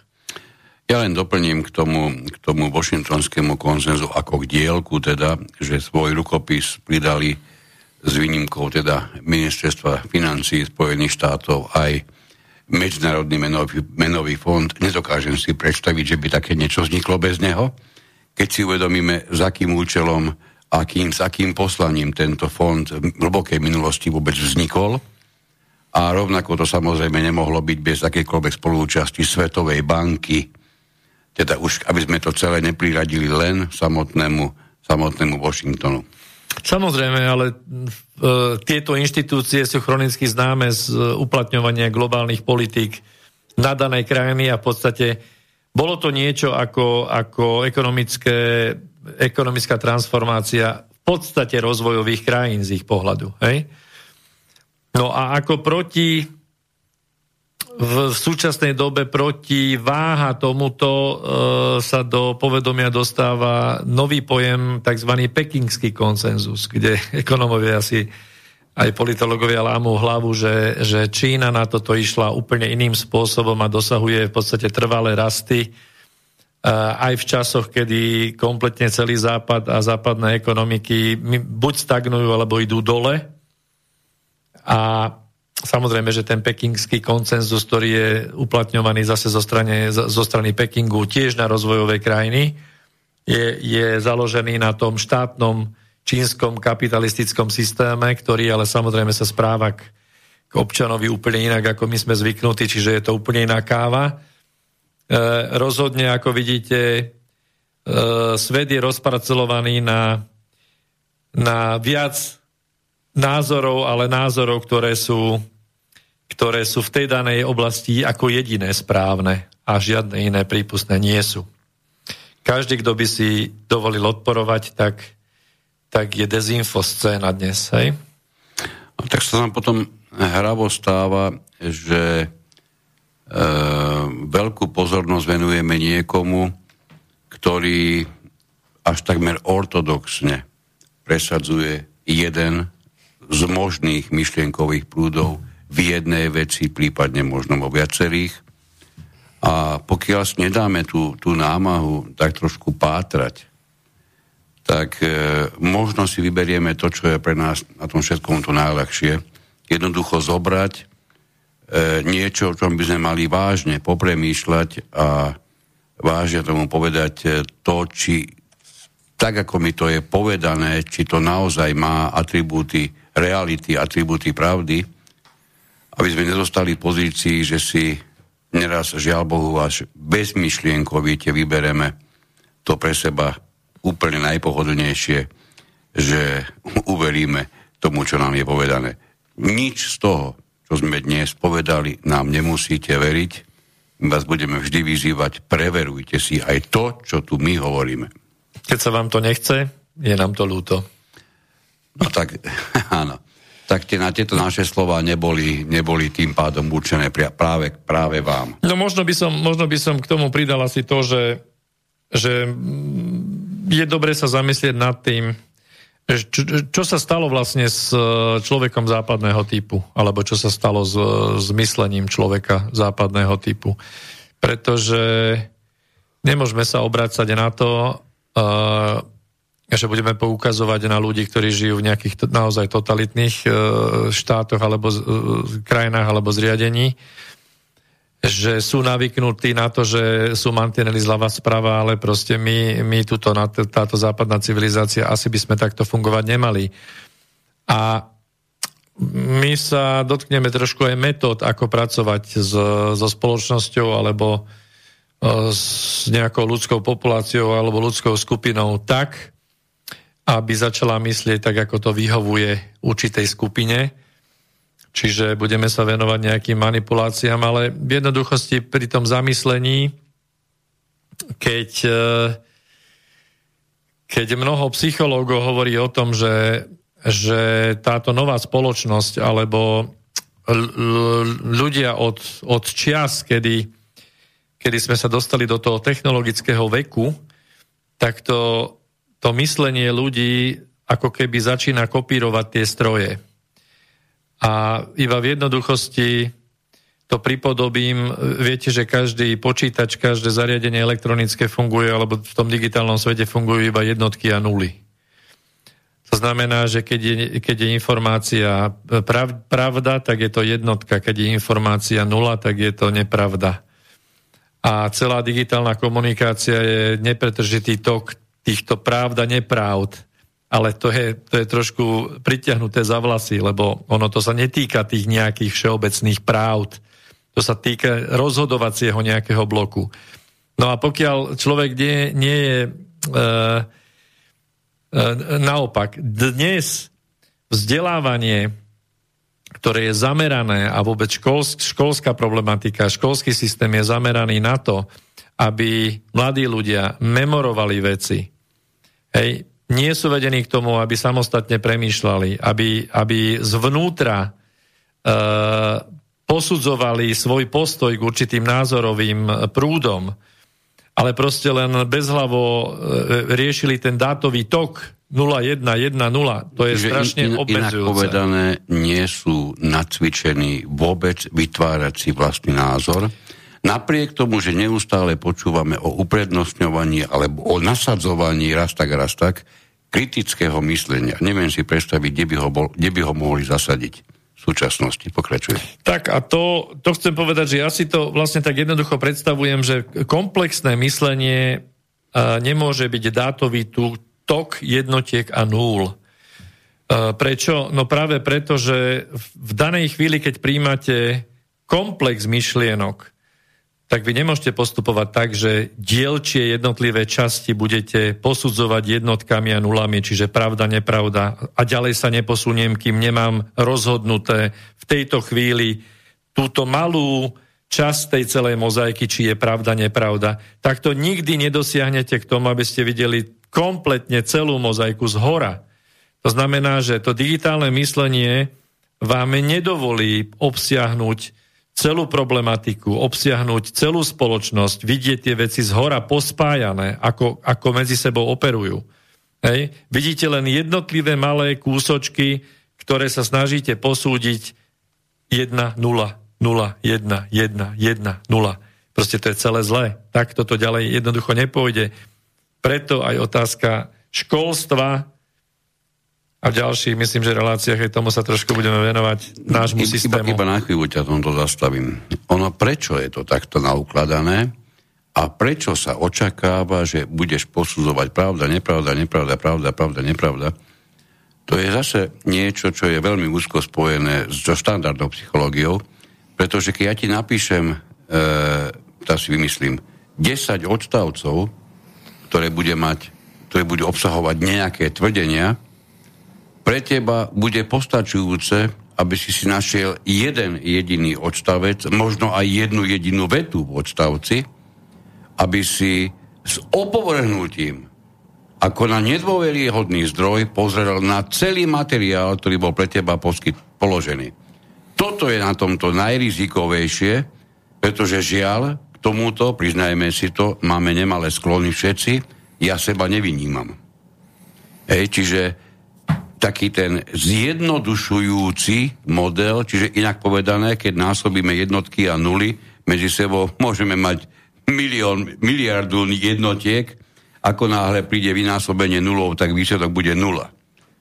Čiže na toto velikánsky pozor, na tento, na tento zjednodušujúci vzorec, keď ešte navyše si môžeme, aspoň by som dnes určite načal, e, veľmi známu e, Bidermanovú tabulku, o tom, ako sa získava súhlas, pretože opäť, či sa vám to bude alebo nebude páčiť, je to jedna z ďalších vecí, ktoré na nás aj dnes a denne útočia, alebo vplývajú, alebo sú na nás používané a zase bez toho, aby sme s tým kedykoľvek súhlasili. Čiže poďme sa pozrieť na, na, na Biderman, lebo to sú určite zaujímavé záležitosti. Áno, otázka podobnosti s, s dnešnou pandemickou situáciou je čisto náhodná. To znamená, že, že pán Biderman v roku 56 vyvinul taký návod na to, ako sa dá pôsobiť pôsobiť určitých, v určitých bodoch na spoločnosť alebo na nejakú populáciu alebo na uzavretú skupinu ľudí, a donútiť ich k tomu, aby robili to, čo vlastne chcete. Tak môžeme si tie body dať na, na preskáčku, tak ja začnem s tým prvým. Tak prvý bod je izolácia. To znamená, že pokiaľ ste izolovaní, a izolovaní môžete byť úplne kľudne tak, že teraz v období lockdownu sme vlastne izolovaní vo svojich e, domácnostiach. Čiže strácame kontrolu alebo mm, kontakt s okolím, strácame podporu okolia, strácame podporu v podstate spoločnosti, lebo sme rozkúskovaní na, na jednotlivé čiastky. A postupne takýmto spôsobom je dokázané, že tá psychika sa oslabuje a stráca sa schopnosť odporovať. Čiže e, prechádza to k tomu, že ľudia sa zahlbujú do seba a začínajú sa akoby báť. Hej? A začínajú byť závislí. To nie je jediný efekt, ktorý dokáže do sebou izolácia priniesť. Ona má ešte iný, ktorý sa dá e, zase veľmi jednoducho vysloviť štokholmský syndrom. To si určite aj ty začul, aj poslucháči, okay. keď prakticky sme plní vedomia toho, že nás niekto či už mučí, alebo inými, inými spôsobmi na nás nepriaznivo vplýva, štokholmský syndrom preto, lebo tam išlo samozrejme o, o rukojemníkov, ktorí v konečnom dôsledku sa naučili mať radi tých, čo ich do toho, do toho postavenia dostali. A dokonca ich uchraňovali, preto je to štokholmský syndrom. Takže my sa dostávame, dobre si tu uvedome, koľky, ja nehovorím, že my dvaja, ale všeobecne na Slovensku, koľky sa dostávame do pozície, že začíname ochraňovať a obraňovať názory, alebo dokonca konkrétne osoby, e, hoci sme si plne vedomi toho, že na jednej strane možno niekto z nich zachránil niekoľko životov, avšak ja si myslím, že absolútne neoddiskutovateľne, absolútne zdevastoval celú ekonomiku, čo nám príde ako spätný, spätný chod najneskôr o, o, niekoľko, o niekoľko mesiacov. No. Skúsme na ten druhý bod. Monopolizácia chápania je tiež, e, je tiež niečo, čo mm, sme prakticky dnes rozoberali. Uh-huh. Či chceme, či nechceme. Cenzúra všade prítomná. Dnes sa nemusíme baviť o tom, či je alebo nie je cenzúra. Dnes je cenzúra, ak už nie je tá, ktorá je vyslovene kladením určitých hraníc, cez ktoré sa nemôže prejsť, jedno v akomsi médiu, tak je to dokonca ešte, ešte e, ten typ cenzúry, ktorý pôsobí ešte dôraznejšie na človeka, to je autocenzúra. Čiže už som natoľko zdegradovaný, zmanipulovaný, bojazlivý a ešte neviem, ako by som tam, aké by som pridal slovo, že sa pre istotu ani neodvážim, alebo ani si nezmyslím také niečo povedať či vysloviť, lebo mám napríklad obavu. A, hej, čiže, čiže autocenzúra sa zapína a vieme, že tá je ešte silnejšia ako samotná cenzúra. Dobre, čiže zhrniem. Prvý bod je izolácia, druhý je v podstate monopolizácia chápania a názoru, tretí bod je zámerné spôsobenie vyčerpania a debilizácia. No tak to myslím asi nemusím ani moc rozvádzať, pretože tá debilizácia z mass médií dnes v tej iba jednej jedinej téme e, dosahuje naozaj vrcholu, ale podľa všetkého ešte to vrchol určite nie je, sú schopní to ešte vyhrotiť viac. A je známe, že, že tento štýl komunikácie uh, spôsobuje to, že ľuďom to berie energiu, vyčerpáva ich to a postupne v podstate sa, sa tá odolnosť stráca a, a postupne sú menej najmä, a menej schopní odporovať. No, presne, najmä sa stráca schopnosť vôbec poskytovať alebo vytvárať akýkoľvek odpor. Výhrážky je, je, je ďalší bod na, na tej, z tejto Bidermanovej tabulky a tu opäť myslím si, že nie je veľmi čo. E, o tomto bližšie ne, nevidím potrebu sa to tým vyššie zaoberať, lebo vyhrážky sme si vypočuli minimálne tu na Slovensku prakticky všetci. V každej tlačovke. Prakticky, ja mám dokonca pocit, že tie vyhrážky ako keby nikdy nekončili oni začali niekedy v marci minulom roku a plynulo pri inom premiérovi pokračujú ďalej. Akurát, že samozrejme forma je hlboko, vysoko a ďaleko nepriateľná, pretože spôsob, aký si na komunikáciu zvolila naša terajšia garnitúra politikov, je spôsob, ktorý by som jemne povedaný nazval ako sebevražedný, pretože si nedokážem predstaviť, že by títo ľudia mohli prejsť procesom akéhokoľvek znovu zvolenia. Natoľko je ich komunikačný spôsob všeobecne neprijímaný a vidím to dokonca aj na tých, ktorých ešte nedávno, pred nejakým rokom, plný nadšenia išli voliť.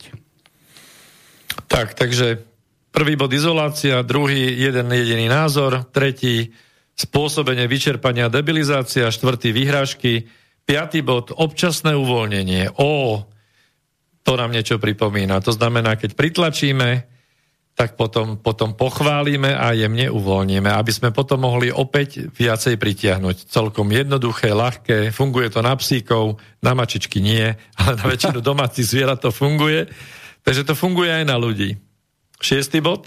E, ja ešte na sekundu sa vrátim, v čom je zákernosť tohoto občasného uvoľnenia. Tým, že sa občas uvoľnia nejaké tie tie, tie latky, nazveme to takto, tak nám ako keby bolo upierané možnosť vyknúť si na ne. Hej?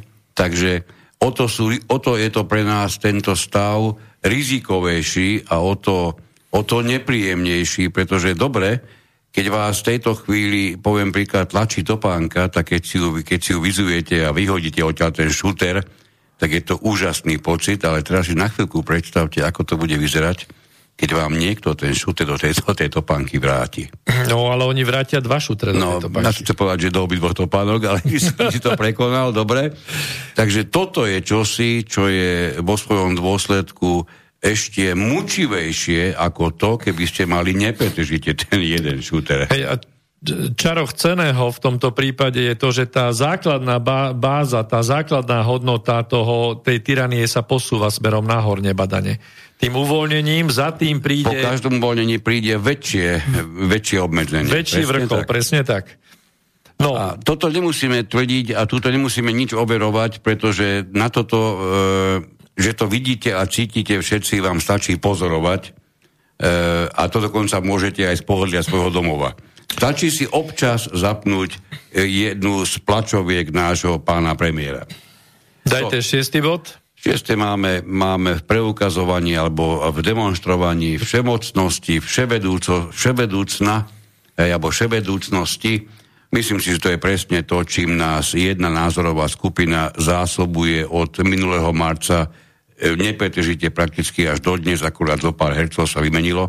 Niektorí odišli, iní prišli, ale všetci tvrdia to isté, ide o smrteľnú chorobu, treba sa brániť, treba e, umývať ruky, treba dezinfikovať, čakáme na očkovanie, očkovanie vyrieši úplne všetko, o chvíľku sme sa dozvedeli potvrdení, že očkovanie všetko vyrieši, už sa dozvedáme dokonca, že očkovanie vôbec nemusí vyriešiť nič a naďalej sa budeme rúškovať a dištancovať a, a, a podobne.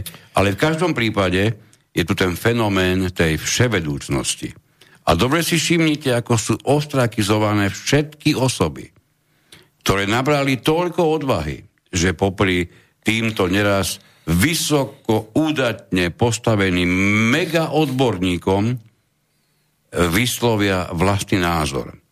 A je neuveriteľné, ako v tých počiatkoch pán premiér sa zaštiťoval tým, že to nie je jeho názor, to je názor odborníkov z takej pandemickej komisie, z takého ústredného štábu krízového, hej? To on medzi tým sa stal hviezdou uh, epidemiológii, on ich nepotrebuje No počkaj, teraz. toto bol začiatok.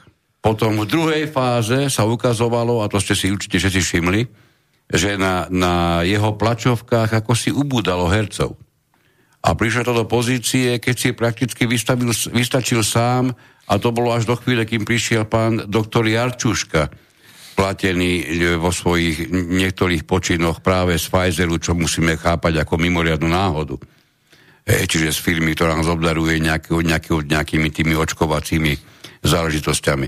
E, to znamená, že prešiel do fázy, kedy ja nie, to odborníci, do fázy ja už som odborník, čiže do toho, do toho všemocného a vševedúceho sa vpasoval sám. A až to prišlo do pozície, kedy všetci, ktorí tvrdili niečo iné ako on sám, boli múdrosráči. Dokonca sme si s veľkým zadozučinením e, sme si vypočuli záznam z, z rokovania vlády, kde si myslím, že nie je potrebné dodávať absolútne nič. Pretože ak niekto z tých ľudí má obsedantnú poruchu, nie tentokrát správania, ale obsedantnú poruchu dokola sa opakujúceho toho istého požiadavku, tak je to určite pán premiér zalúbený do testovania, ktoré, pri ktorom vôbec nevadí, že nemá žiadne vážne výsledky. No tak toto je vlastne, uh, toto splňa aj bod 6, aj bod 7, pretože je to ukazovanie všemocnosti a vševedúcnosti a zároveň bod 7, ktorý hovorí o ponižovaní, lebo väčšina ľudí žiaľ sa takýmto spôsobom, uh, no, bola donútená sa e, ponížiť v tom mraze, v tých radoch a tak ďalej, plus samozrejme samozrejme zakrývať si tvár a tak ďalej, e, keď vidíte ľudí, jak sa obchádzajú na 2 metre a podobne. No, neviem, s ľudskosťou toto moc veľa nemá, ale ja som bol vizionár v nejak, niektorých našich reláciách dozadu, keď som nášho premiéra si dovolil už vtedy premenovať buď teda na, na premiérológa, alebo, alebo na epidemiéra. Tak jeden z týchto dvoch, mal som proste pravdu. No, myslím si, že jeho postavenie len ona, samo ona, to, to, to je asi neprekonateľné a už dávno pre, preskočil bývalého len ona, ktorého sme tu mali. E, no, e, v, tom, v tom ponižovaní, ktoré si začal, on totiž to, um, ja, si, ja si veľmi dobre pamätám z 80 rokov uh, jednu, jednu krásnu vetu, nám nikto nerozkáže, my pôjdeme, kam nás pošlu. E, to je presne to, čo sa nám tu do bodky splnilo v tých, tých mrazivých, alebo tedy ešte možno nie až tak veľmi mrazivých, ale v každom prípade novembrových dňoch, keď sme sa pod vyhrážkou, vidíte, vyhrážanie nám bolo vždy, keď, keď sme sa pod vyhrážkou straty zamestnania, straty slobody, straty prakticky mnohého, čo potrebujeme nevyhnutne k existencii, teda my nie, my dvaja určite nie, ale mnohí zo Slovákov sa postavili do rady a dobrovoľne poukazujú na nevyhnutnosť, si nechali zavretať hlboko do svojho nosa. Tak. Ak to niekto chce nazvať inak ako ponížením, ja mu gratulujem a neberiem mu tento názor. Ale pre mňa to bolo poníženie. Takže opakovanie matka múdrosti. Prvý bod je izolovať, druhý bod je stanoviť jediný správny názor a monopolizácia chápania. Tretí bod zámerné spôsobenie vyčerpania a debilizácia, štvrtý bod vyhrážky, piatý bod občasne uvoľniť, šiestý bod je ukazovať všemocnosť a vševedúcnosť, siedmy bod je ponižovanie a Prepač, sme pri poslednom ja do, bode... doplním ešte, lebo nemôžem to obísť. Ak by vám takto pred rokom niekto povedal, že vás bez handy, handry na ksichte nepustia ani len do obchodu si nakúpiť, tak by ste pravdepodobne pre neho pre, objednali eskortu do Pezinka, aby sa nechal liečiť.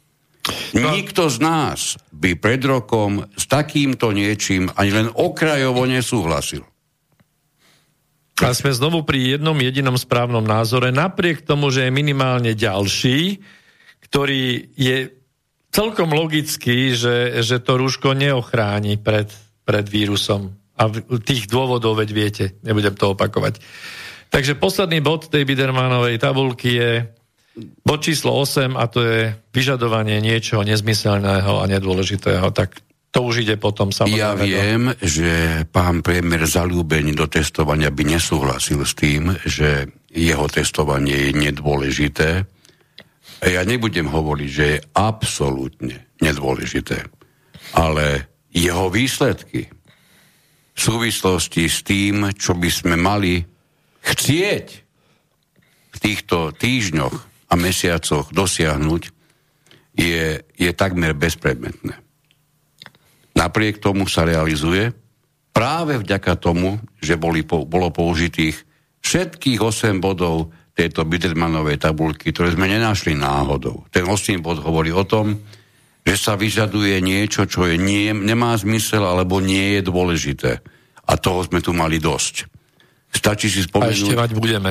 Stačí si spomenúť, že teraz sa nemôžete podľa tých vyjadrení dostať ani len do prírody bez testu.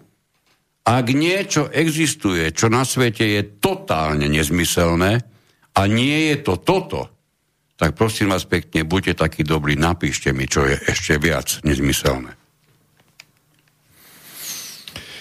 No, máme posledných 5 minút, tak... Prepač, jeden mailik ešte od no.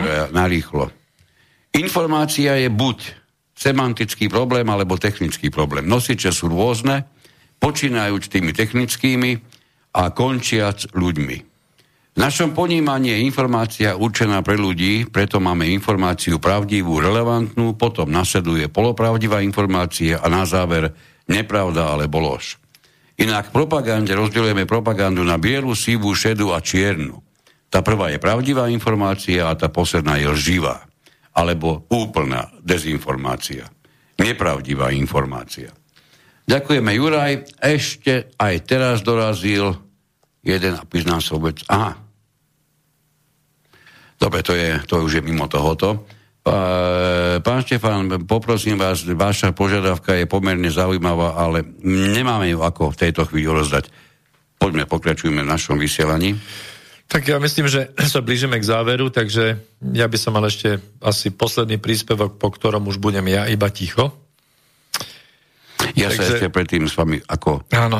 ako poslucháč mi rozlúčim. Veľmi pekne ďakujem za vašu pozornosť, aj tú, ktorú budete venovať týmto záverečným slovám Petra Luknára. Takže ja si dovolím vám prečítať úryvok zo strany 665 a 666 knihy Zločin a trest od Dostojevského z roku 1866. Preležal v nemocnici celý koniec pôstu a celú veľkú noc.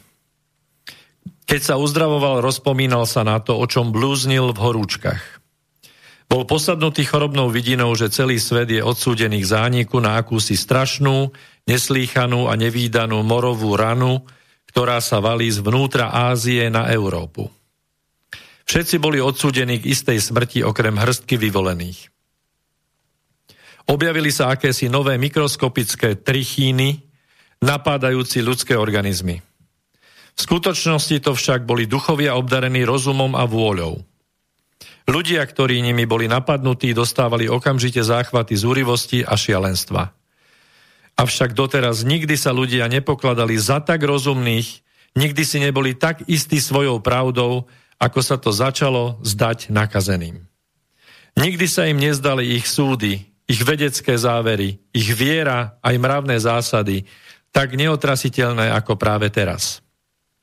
Nákaze a šialenstvu podliehali celé osady, mesta, ba celé národy.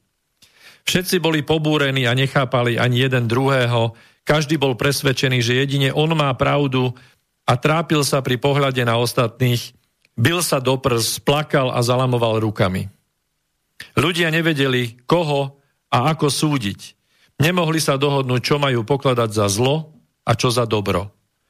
Nevedeli, koho viniť a koho obhajovať. V nejakom nezmyselnom hneve sa navzájom vraždili. Tiahli proti sebe v celých armádach, ale armády sa už za pochodu rozvalili a rozpadali. Vlastne vojaci na seba útočili, bodali sa, vraždili, hrízli a jedli sa navzájom. V mestách vyzváňali celý deň zvony na poplach a zvolávali ľudí, ale nikto nevedel, kto koho kam zvoláva a všetci boli vydesení.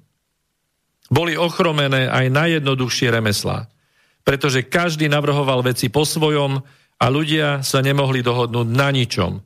Bolo ochromené aj polnohospodárstvo. Hoci kde ľudia vytvorili skupinu, dohodli sa na niečom a prisahali si, že sa nerozídu, ale v zápetí už robili niečo celkom iné, než práve sami chceli, obviňovali sa navzájom, bili sa a vraždili. Vypukali požiare, šíril sa hladomor. Všetko podliehalo skaze. Epidémia silnejšia a silnejšia šírila sa ďalej a ďalej. Zachrániť sa mohlo len niekoľko ľudí na celom svete, niekoľko čistých a vyvolených, ktorí boli predurčení, aby založili nový ľudský rod a nový život, aby obnovili a očistili krajinu. Ale nikto týchto ľudí nikde nevidel, nikto nepočul ich reč ani hlas. Táto relácia vznikla za podpory dobrovoľných príspevkov našich poslucháčov. Ty, ty sa k ním môžeš pridať. Viac informácií nájdeš na www.slobodnyvysielac.sk Ďakujeme.